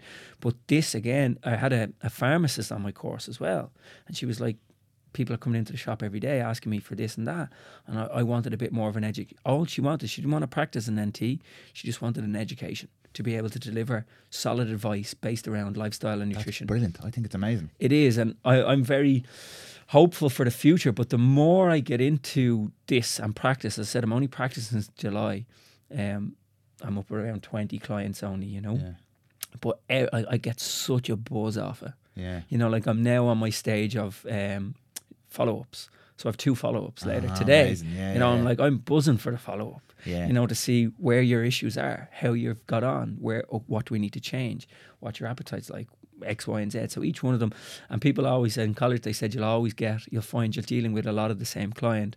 So like at the moment, I'm dealing with three, four different clients that all have the same digestive issues, but the digestion is the is the core. You know, like if you look at your gut and your health, like well, you're more bacteria than you are human. Yeah. The bacteria is in the gut. If you don't have that digestive system right, you're going to find everything goal orientated wise very difficult to achieve. Yeah. You know, and understanding the habits that are needed to create harmony with digestion. Yeah. I know the lad spoke about it with your eating speed and being aware. And Mindful eating and stuff like that. it's something yeah. that I'm trying to implement with my kids. I'm like, look, no, you're not on the TV. Yeah. You know, what I mean, let's understand that we're eating. Just even that alone, being in the moment of eating, get away from technology Yeah. and physically, like, so why does your mouth water? Because it's the salivary amylase getting ready for digestion. You know, something as simple as that. So, understanding and educating the chemical and mechanical digestion, chewing your food a bit better, slowing down the speed that we eat, staying away from water when we're eating, because if you've low HCl, is it getting diluted more? You know, so simple little things. Or someone said to me the other day, Oh, I get massive heartburn when I eat raspberries and drink lemon water. Any suggestions what to do? And I was like, Yeah, stop eating raspberries and drinking lemon water for now, and let's see if that is the issue. If it's the trigger, Let's yeah. see if that's causing the problem. If not, let's isolate it. Okay, what is causing your issue? Are you have a sudden as you've progressed and got older, have you built an intolerance to milk because the enzyme to break down lactase isn't there anymore? You know, like so what's the issues? Always question and probe and probe and probe. And you see people when I ask more questions, like, Why are you asking that? I'm like, because I bet you I know the answer. And like, yeah, how did you know that?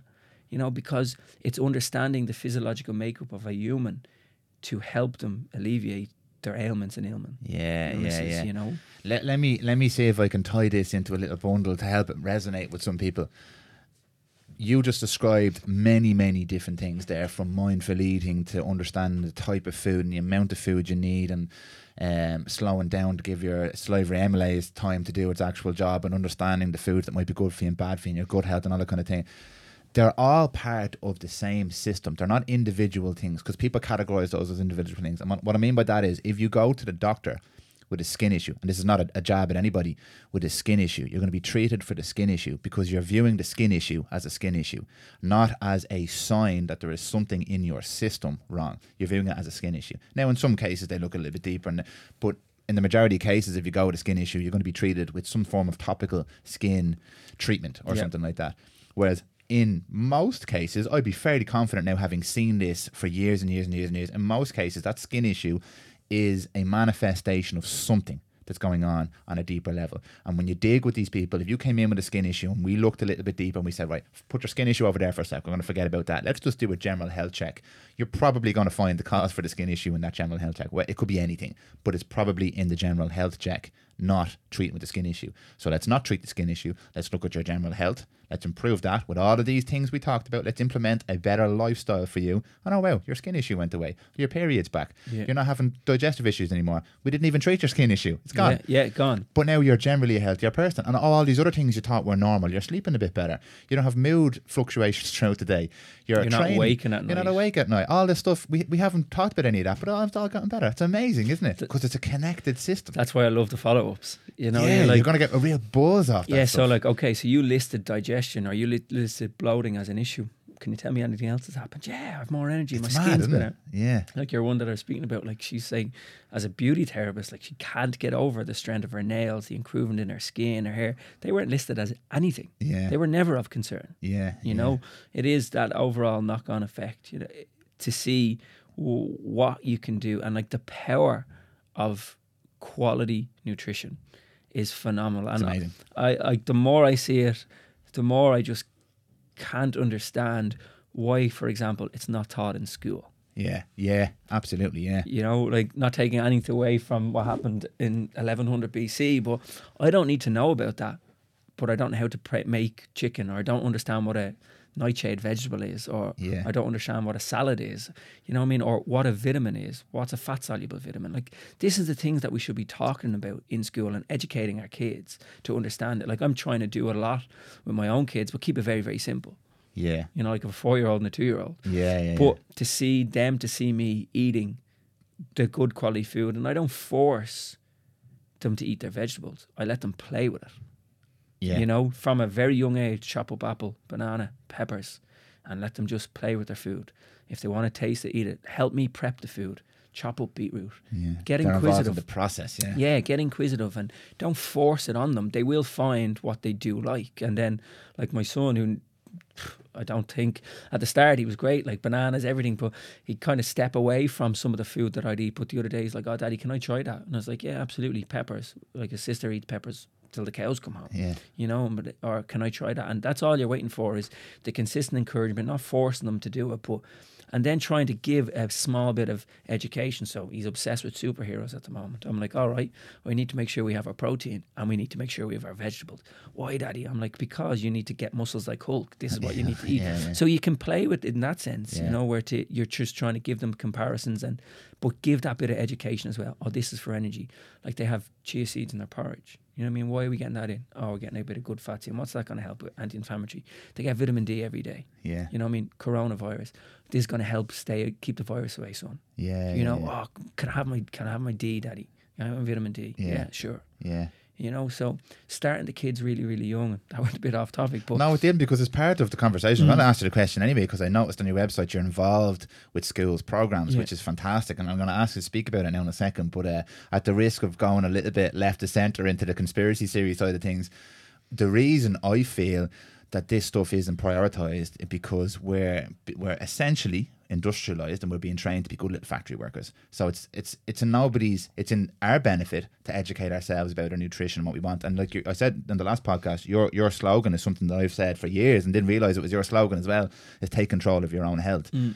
We're not encouraged to take control of our own health. Health. We're, we're educated on the things that are going to help us contribute to the society we've built. So we're going to be trained to be good workers in the workforce. That's what we're being trained to do. Now, agree or disagree with me, that's my opinion on, on the whole thing. But as a side effect, that's why we're not educated in schools on things like the importance of understanding your own nutrition, how to prepare food, how to do the things that make you happy, how to manage your own mental health, your physical health, how to train, how to do all these things that are just the core elements of being a human being.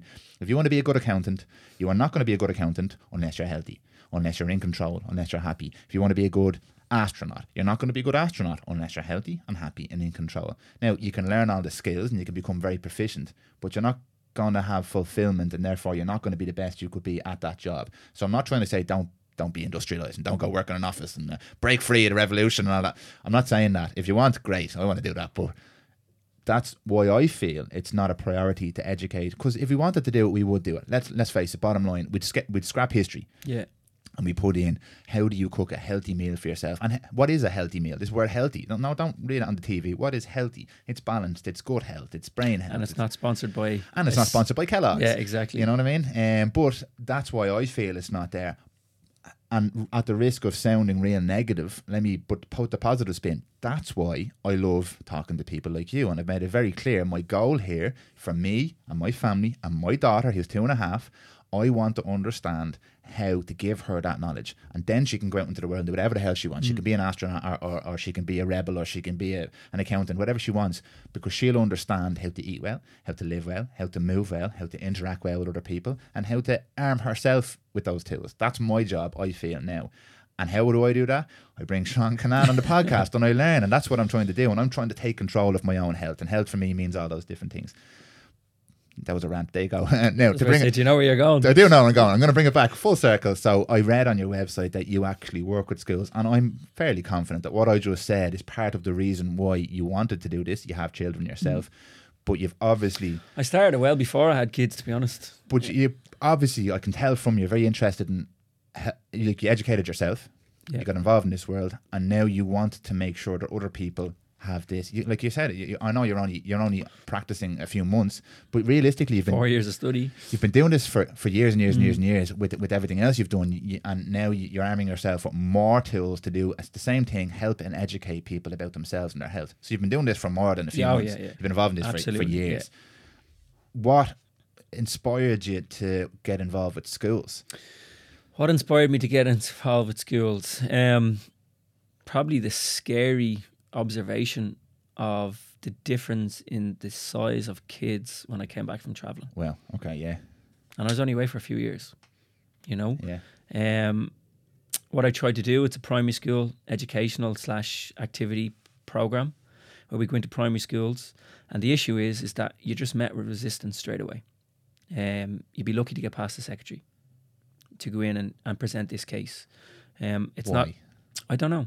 I really don't know. It's not that expensive. Yeah. I charge four to five euro a student, depending on the size of the school. Yeah. What we try and do, so I will go in and visit every single classroom, and we go in from junior infants to sixth class. Um, obviously, the education is different course, with the yeah. junior infants. It's a bit of crack. Uh, I've some. I love the days I go in and educate Yeah. the kids. It's just so funny. Like, but we go in and we'll educate the classes on what a fruit is, what a vegetable is, what a protein is, what food does. Talk about water. Talk about sleep.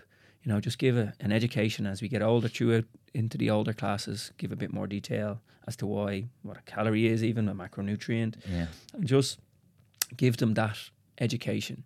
Now, what I do as well is every single student in the school would get a form at the start of the week where they have to aim to have five fruit and veg a day, 10 hours sleep, a one to two liters of water a day, um, an hour activity, and to try something that they've never tried before in terms of fruit or Oh, I like that. Yeah, that's cool. and it's a sheet that gets sent home and there's a tick box on it monday to sunday. It's for a week.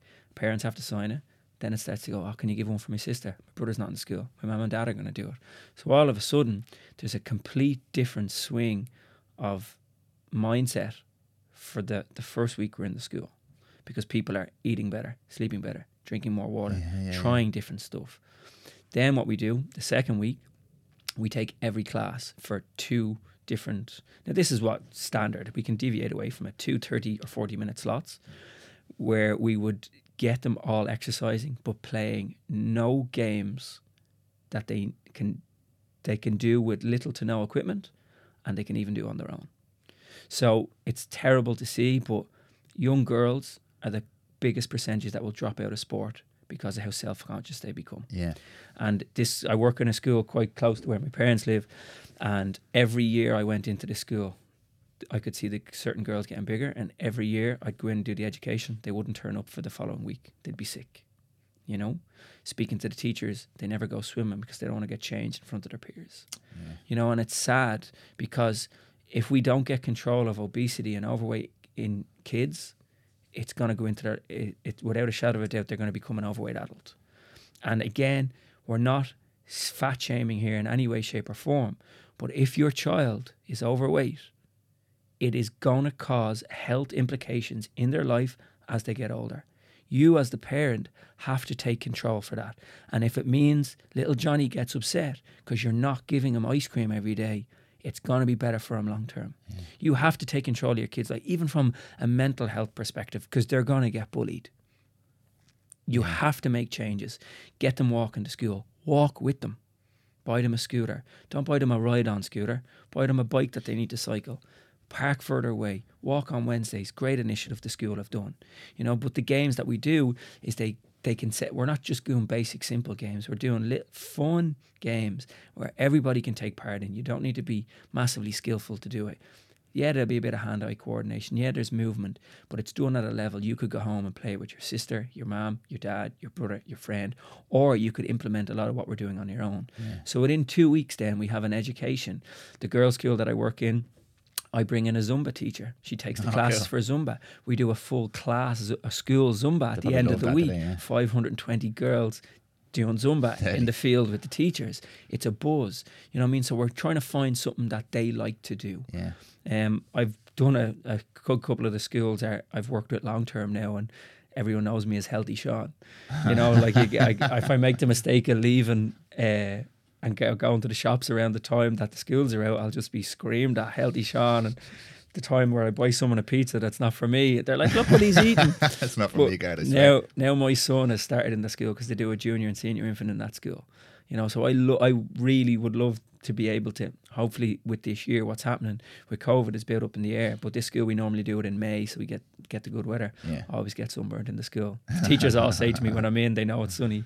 Um, to give the education to them, you know what I mean. But then he could say to his friends, you know, oh, you should eat this because he'll know it a lot more. Yeah. You know, so I'd be proud to present in front of him to be in his school Yeah. you know, yeah, to go in and give the education and the teachers understand it and the teachers buy into it. It's not just the students. A lot of times the students aren't in the teacher's class or the kids aren't in the class. Can I take them for my daughter? I'm going to do this at home.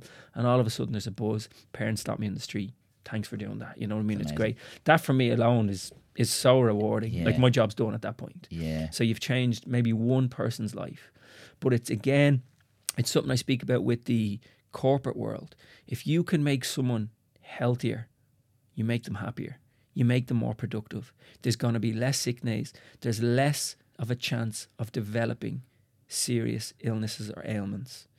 Look, the most healthiest person in the world, unfortunately, can get cancer.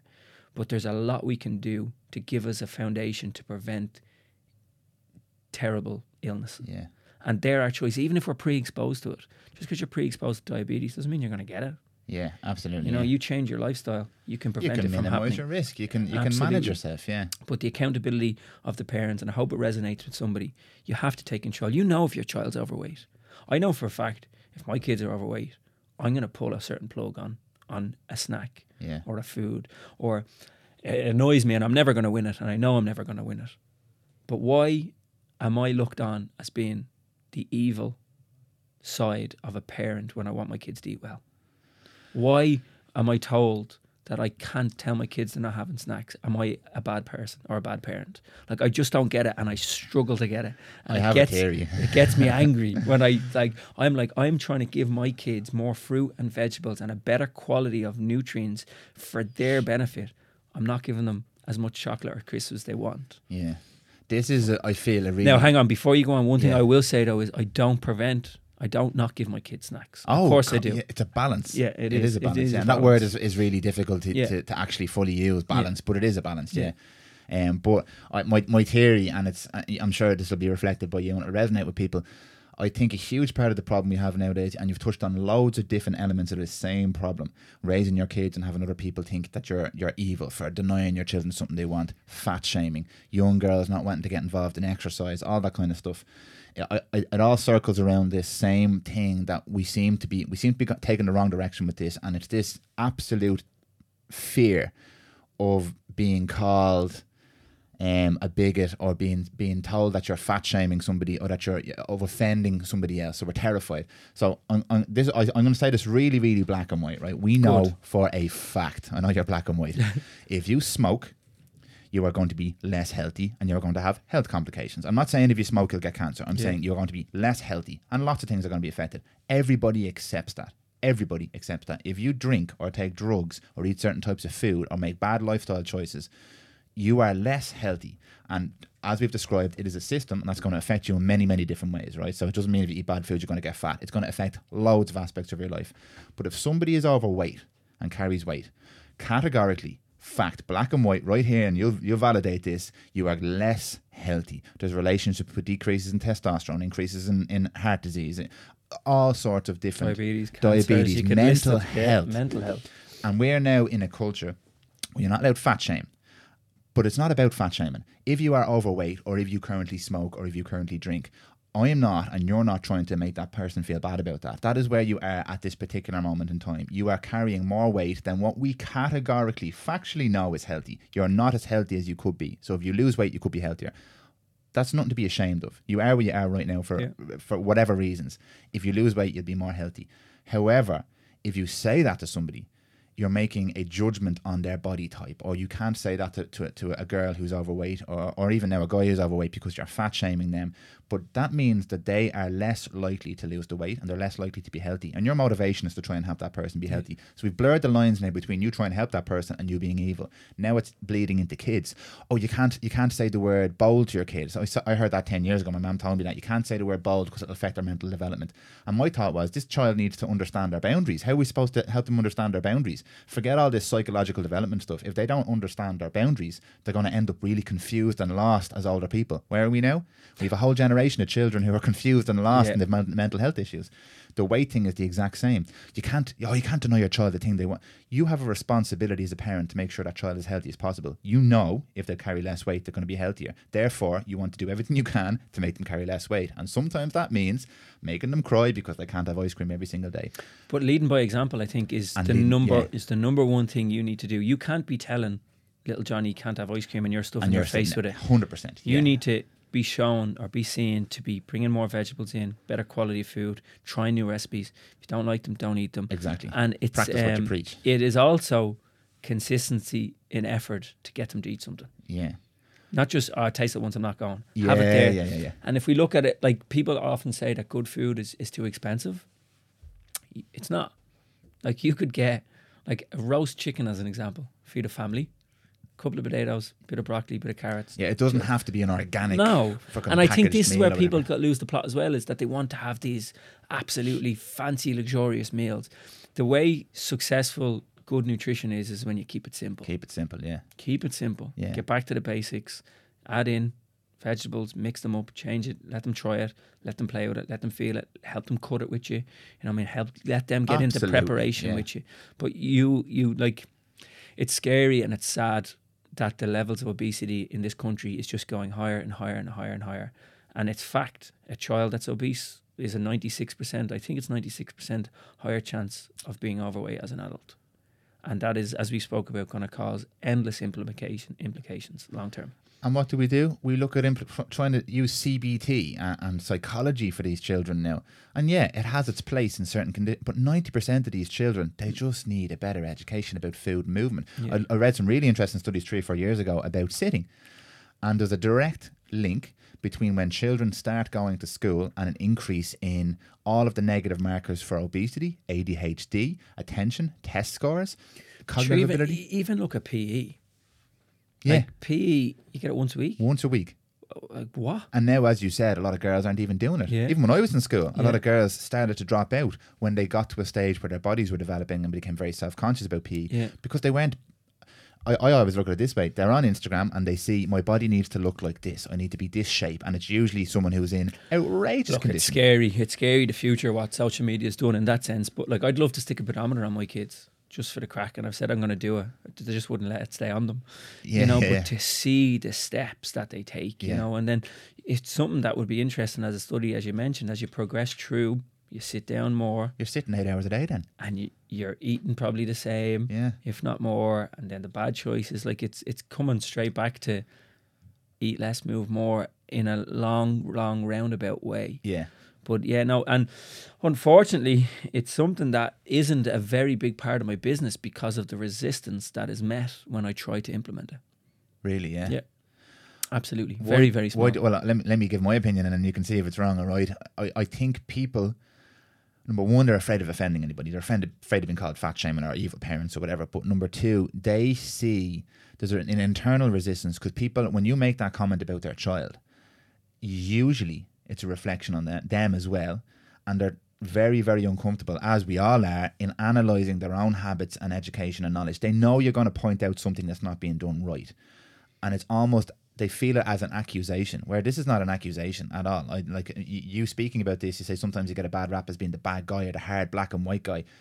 But that says more about the person who's receiving the information than it does about the person giving the information. Yeah, maybe it can be delivered with a little bit of bedside manner, which I'm sure you do. I'm sure you don't just go, "You're fat, lose the weight." No, there's, there's a process. There's a bedside manner. But that information is just information. Anybody who interprets that as a personal attack on them needs to kind of step away from that for a second. It's not a personal attack. If someone says you're overweight and if you lose weight, you're going to be more healthy, you haven't said you're a slob. You've mm-hmm. said you are. Oh, these are the facts. Now let's see how we can get you there in a, in as as enjoyable and pleasant a manner as we possibly can. Let's see can we get you to somewhere? Because I guarantee you, and this is someone's people are going to have a problem with me saying this. I guarantee you, nobody who is overweight doesn't wish they weren't overweight. Yeah. They can accept themselves, and I accept them, and, and I would never ever shame somebody for their body type ever. I accept that that's their body type, and they should accept that body type. And there are underlying conditions, and that's what we're, oh, we have underlying conditions. Perfect. Yeah. Let's figure out what they are, Yeah. and then let's help you with them. Just try and alleviate them. No, no, you can't. You're shaming me now. You're saying. No, absolutely not. Be proud of, of who you are and everything. But there's things we can work on, and let's acknowledge that and step away from the emotion. It's not being not being afraid to reach out either. No, don't be afraid. It, but it's a, it's a, an a shame. It's shame.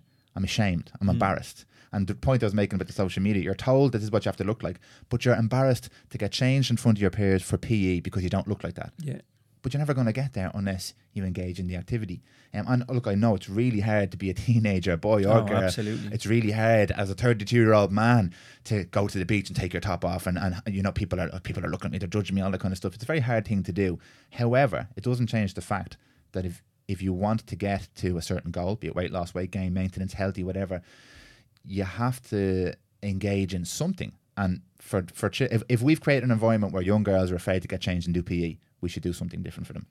And you did. You gave them the Zumba class. That's amazing. Yeah, it- but it, it goes further than that as well. So like stepping slightly away from kids, like if we look at certain jobs where you should be leaner or lighter or Yeah. more mo- mobile, flexible.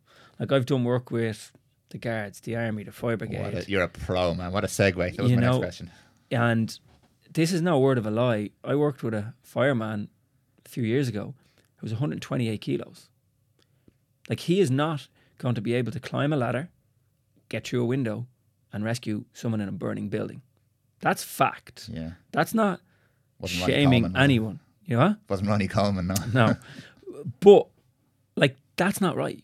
Yeah. But he had to do one fitness test 30 years ago, and that was it.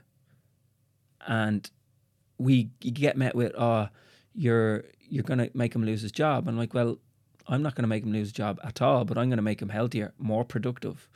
He's gonna be able to do his job better. Yeah. And it wasn't just one. Now, he was the biggest one.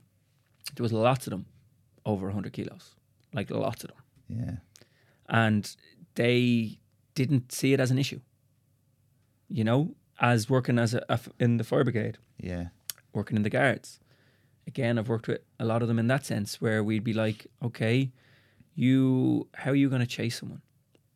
Like I could walk away from you, Yeah. you know. And again, it probably comes back to you as we're, we're fat shaming. We're not. We're applying theory. You're there to do a physical job that demands movement, mobility, strength, speed, but it's not applied to it. And it's a lifestyle that's probably associated with it. Where if they're going to be working in a smaller town, they might be at home a lot more. So they're just on call where they have uh, access to food. There's not a lot of exercise. There's no physical training, you know. Or you have the other side of things where you've two people that are going for the same job. Sorry, two people that are in the same job. One is grossly overweight, the other's not, but the other person has failed their fitness test because they're a newer recruit. But the older recruit that does the exact same job isn't doesn't have to do anything about it. Yeah. Like it's scary. It's in all industries. When we do corporate work, not for one second are we there to call up people, share data with bosses. Get, your boss doesn't get an insight. Like the data we get with metabolic and VO2 testing on a corporate level is done on a one to one basis. However, the objective behind corporate wellness is to create a better, healthier, happier, more productive workforce. And that is achieved through education and or bringing the likes of Health Matters on site to give and arm the people with that. Yeah. And it comes down, it keeps coming back to health. Oh, yeah. Like if you can make, if you're 20 stone and you get to 15 stone, I can guarantee you, you're going to have less ailments and ailment, uh, illnesses. Fact. You know what I mean? Fact. And then you're going to be happier in yourself, more productive, happier at home. Mental mental issues could alleviate. You could be stronger, happier, healthier, and it's just a complete circle. So there's that. There is times when I go into companies where they go, "I'm not doing that test because you're going to share that with my boss." I'm like, "No, you're the one that needs this Yeah. more than anybody." Yeah. You know?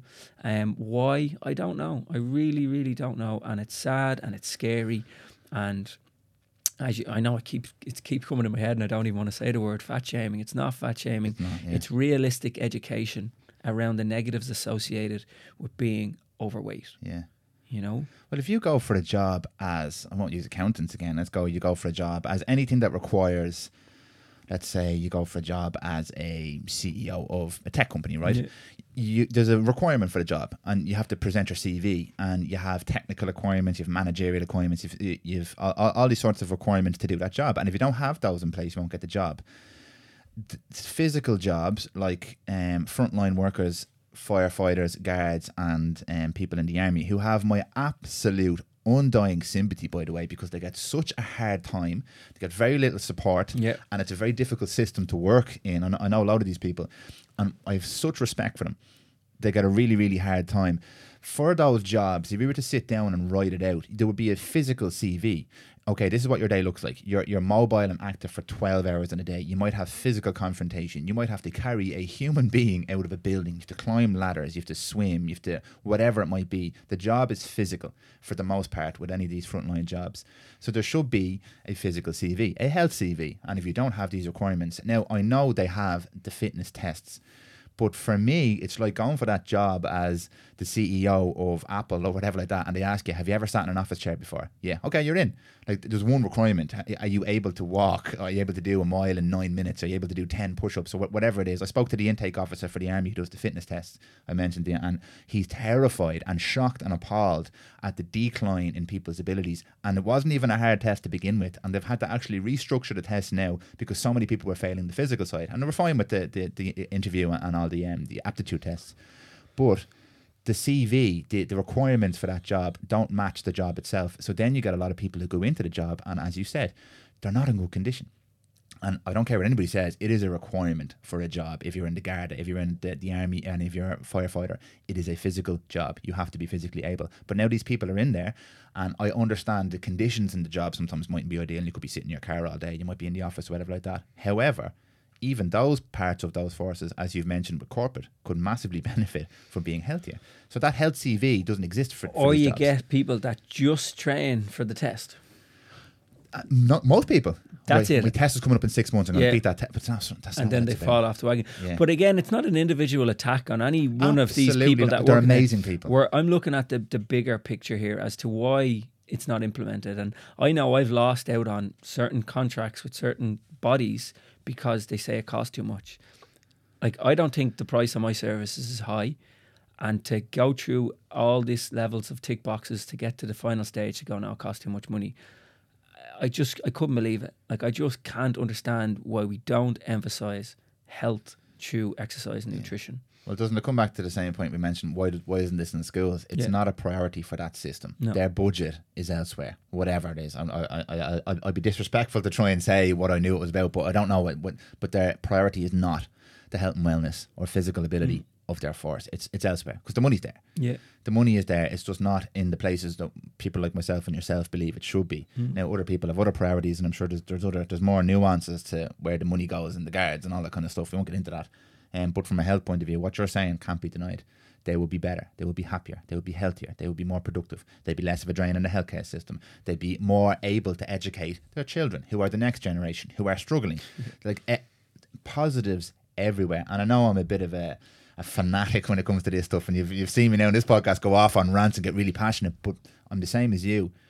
I see how this can improve people's lives. It's improved my life. It's improved people in my family have made changes. It's improved their lives, and it's so inspiring and powerful when you see it. It's addictive to be involved in this, and it's good for you. It's it's it's amazing. That's why I get so passionate about it. But put this into the real world scenario. Why? Why won't they pay 65 euro for a test? Because it's not a priority. We need to change that. And I hate being one of these people sitting on radio shows and podcasting. We need to change this. How? We've just done an hour and 40 minutes talking about how take control again if you're a guard or in the army. Now, you mentioned to me as well, which I think we have to say, there's lots of people in these jobs who are in incredible oh, condition. Oh, absolutely. Incredible condition. Oh, they're absolute Sure, animals. I've, I've people that come to me individually Yeah, yeah. out of work, not hadn't got to do with their work, and says, "Okay, I want to get this done in, to improve my ability to carry out my job." Yeah, yeah. You know, and it's great. Yeah, like yeah. some of them are the Oh, I'll mention her name because she was on the podcast. She won't mind me saying it. Rachel Lee was on this podcast. She's a firefighter paramedic. She's also a, a record holding ocean swimmer and a, and a mother. And she an incredible person. Mm. Her drive to, to do better and to help and to apply all these lessons to raising her kids and doing her job and helping people. Absolutely amazing. And I'm fairly confident in saying that most people who join these professions, that's their motivation mm. But there's no system there to support that motivation. If you want to do it, you got to do it by yourself. Simple fact: take control of your own health. done. Absolutely, yeah. Um, have I left that note from the, the nutritional therapy and metabolic side of things? I don't think so. I went off on one there. No, totally, I think- totally got us I, I hope, I. I hope I hope they link in well together because I know we covered yeah, different topics, but they, they do. They all it is. It's all there. I'm pretty sure. yeah, you yeah. know. It's all connected. You, you have a very, very clear modus operandi when you were talking about fitness and health and aerobic versus anaerobic. When you talk about nutrition, when you talk about education, your your modus operandi your, is, is very clear to me here. You're trying to help educate people and empower people. I think it's massively important. I think what you're doing is unbelievable. Like this is what I said to you, you, you when we were talking first. It's like VO2 max. How much can we talk about VO2 max? Look, this we're two podcasts in. We need four hours of conversation Yeah. in, and we're still going to do more. And it's it's all connected. Like the okay, the VO2 max is one metric. Metabolic resting uh, rate is one metric. Your Fitbit is one metric. How happy you are is one. How well you're sleeping is one metric. But the more we keep going over this stuff, and the more people like you keep offering your services to, to people who want to know this and who want to educate themselves. I want to I want to end this on a positive note. We're going the right direction here. Yeah, like it's. Like, I'm sure there's going to be people that listen to this that disagree with Definitely. the way we've done it, but it, at the at the end of the day, it's it's an overall drive to increase health and performance of our nation, so Yeah. to speak. Not that I'm getting diplomatic saying our nation, but anyone that comes to anyone that comes to me wants to improve their, their quality of life, Yeah. realistically, Okay. you know, um, or improve what makes them happy. So they want to become a fitter athlete, better, stronger athlete, increase threshold. They want to understand why they're bloating. They want to do X, Y, and Z. You know, so it's a difficult journey. I think it is. It's turning, but I don't think it's going to happen anytime soon. Like I, when I say the future of medicine is nutrition, like I think I'm in a, in a great position that I'm I'm yeah. qualified now. Like in ten years down the line, I think there's going to be so much more emphasis and so much more study into the power of of nutrition and Yeah. giving it time and letting the body work with proper nutrition. You will reap the benefits of it endlessly. Yeah. realistically, Yeah. you know. So just just on the testing that you do, little recap for people because we talked about this with VO2. If someone comes into you for metabolic Yep. testing, obviously you've described the test and it's a quite it's, not, it's nothing like VO2 max, No, um, sure. unless you do both on the same day. Can you do both on the same day? Yeah, metabolic first Metabolic first, okay. because no exercise Oh, before you'll be metabolic. exhausted after Yeah. the fucking VO2, yeah. But your metabolism will be functioning yes, a lot higher correct. at yeah, that yeah, point. Yeah, so. yeah, yeah. Um, after they've had the test, Yep. the process there's obviously the same as the VO2. It's not just there's your number out you go. No, so we run a couple of different consultations with the metabolic test. So we do just a standard metabolic test will be you come in, you get your test, we'll go through your data, your results, and that's it. Okay. In terms of there's no detailed application of applying it to nutrition training, anything like that. We do an up, uh, up an upgrade option, which is an hour long, which would include nutritional evaluation slash application of data. Okay, okay. So 65 euro for a 30 minute metabolic test and analysis, 95 euro, which would include that kind of upgrade to nutritional and application. yeah, If you want to do VO2 on the day, we do metabolic, then we do your VO2, then you eat, because you've come in starving. Yeah, yeah. Uh, and we'll go through the data with you, and they complement each other really, really well. Okay. And then you have someone that comes in that wants nutrition on top of that. You have someone then, what happens a lot of times with people doing metabolic tests, we talk a bit about nutrition. All of a sudden, you can see they're not sleeping, stress is off control, digestion's out of whack. So we can organise to do nutritional therapy then further down the line as a Zoom call. They don't have to come back, you know, Okay. that type of thing. So This is not a promotional podcast. I don't do that. I only talk about things I genuinely believe in, Mm. and I'm delighted to have had you on. And thanks again. If anybody thinks that sounds like a lot of money for the testing and the follow up, just think about the investment in yourself. Think about all the all of the, the, the information you've just given for free. By the way, you've just given us all that information for free, um, and how much you could potentially change your life and the monetary value that you're willing to invest in yourself and your health, and how much money you may have spent over the years on different things that might not necessarily be good for you. Now, look, I get it, I understand. I drink a few points every now and again because I enjoy it, so I'm investing in my enjoyment there, not necessarily my health. So I'm not saying think about all the money you spent on points and you could have spent that on VO2, but that number, the couple of hundred euro you're going to spend on that testing, and again, it's not promotion. I just believe this is could be the best value for money. And I'm not just talking about health matters. Like obviously it's a fantastic service there. I'm talking about investing money in your health, investing time in your health, investing in your education is what is going to make the difference long term. So if that's uh, 65 euro, so I can run on a treadmill. Ah, I'll just go and I'll do the algorithm myself and. Invest the money or invest the time. If you don't have the money, invest the time. Listen to the podcast. Do, do something move yourself closer to whatever it is you want to do. I'm not telling you what to do. Seán's not telling you what to do. And but I is- will if you get tested. if you get tested, he'll definitely tell you what to do. But invest in yourself is the overriding message I'm hearing here. When you're talking about money and, and come and, and, and do the VO2 and do the metabolic testing and upgrade to the consultation, some people go, oh. No, no, and I don't. I don't do any hard selling on it. I give people the absolute option what they want to do. Yeah. you know, and it's completely up to them. Call me naive, call it wrong from a business perspective. I don't push anyone to do something that they don't want to do. I'm much happier to get people to come in and, and do what they want to do based off their own inquiry rather than me saying, oh, you need this, you have to have that. Yeah. One of the things I never get my head around is people that give out about the price of a gym membership and they drop 200 quid on a Friday night, no bother. You know, Yeah. and like, it's just. It's cliche, but you're so right. Yeah, It's like cliche. it's- you're so, so it's right. about again looking at the finances where they're going is it contributing to an illness or an ailment or is it preventing it or Yeah. you know and i, I hear it quite regularly you know Yeah. in terms of the price of a gym membership but for me it, it's nothing you could go seven days a week for your mental health physical health you know it's it's it doesn't cost a lot It's the smart money.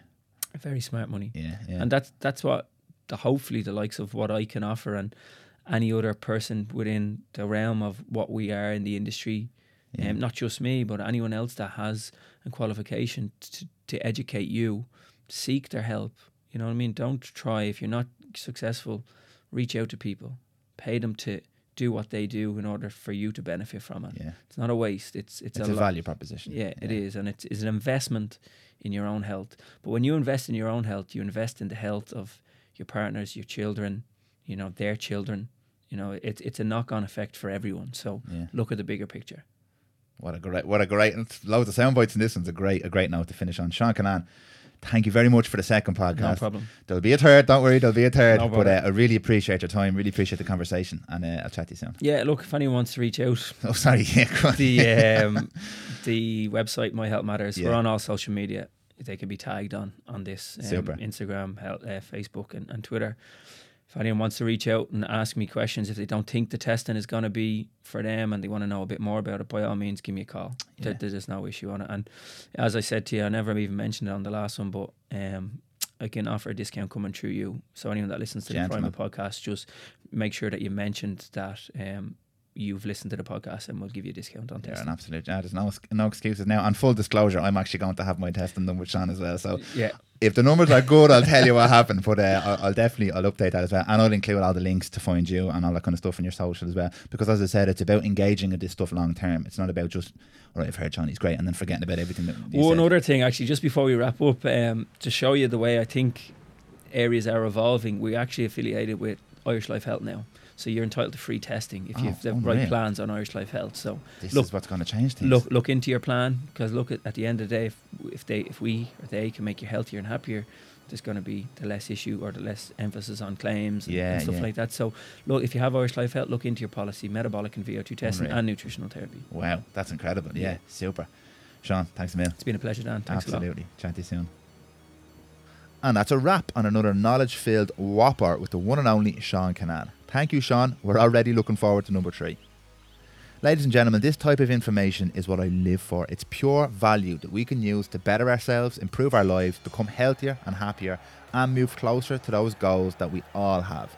And I hope you all gained as much from these episodes as I do. As Seán mentioned, if anyone's interested in metabolic or VO2 testing, you can get in touch with him through any of the channels we have listed in the show notes over at www.prymal.ie forward slash Seán Kinane. If you're enjoying the Prymal podcast and you want more and more content like this in 2021, please do take 20 seconds to subscribe and head over to Apple Podcasts and leave a review for the show. This helps even more people to find us and keeps the wheels turning in a major way. You can also follow us on Instagram and Facebook at Prymal Pro, P O Y M A L P R O, for all of the updates on new episodes, guests, and more interesting related content. As always, thank you so much for listening and see you in the next one.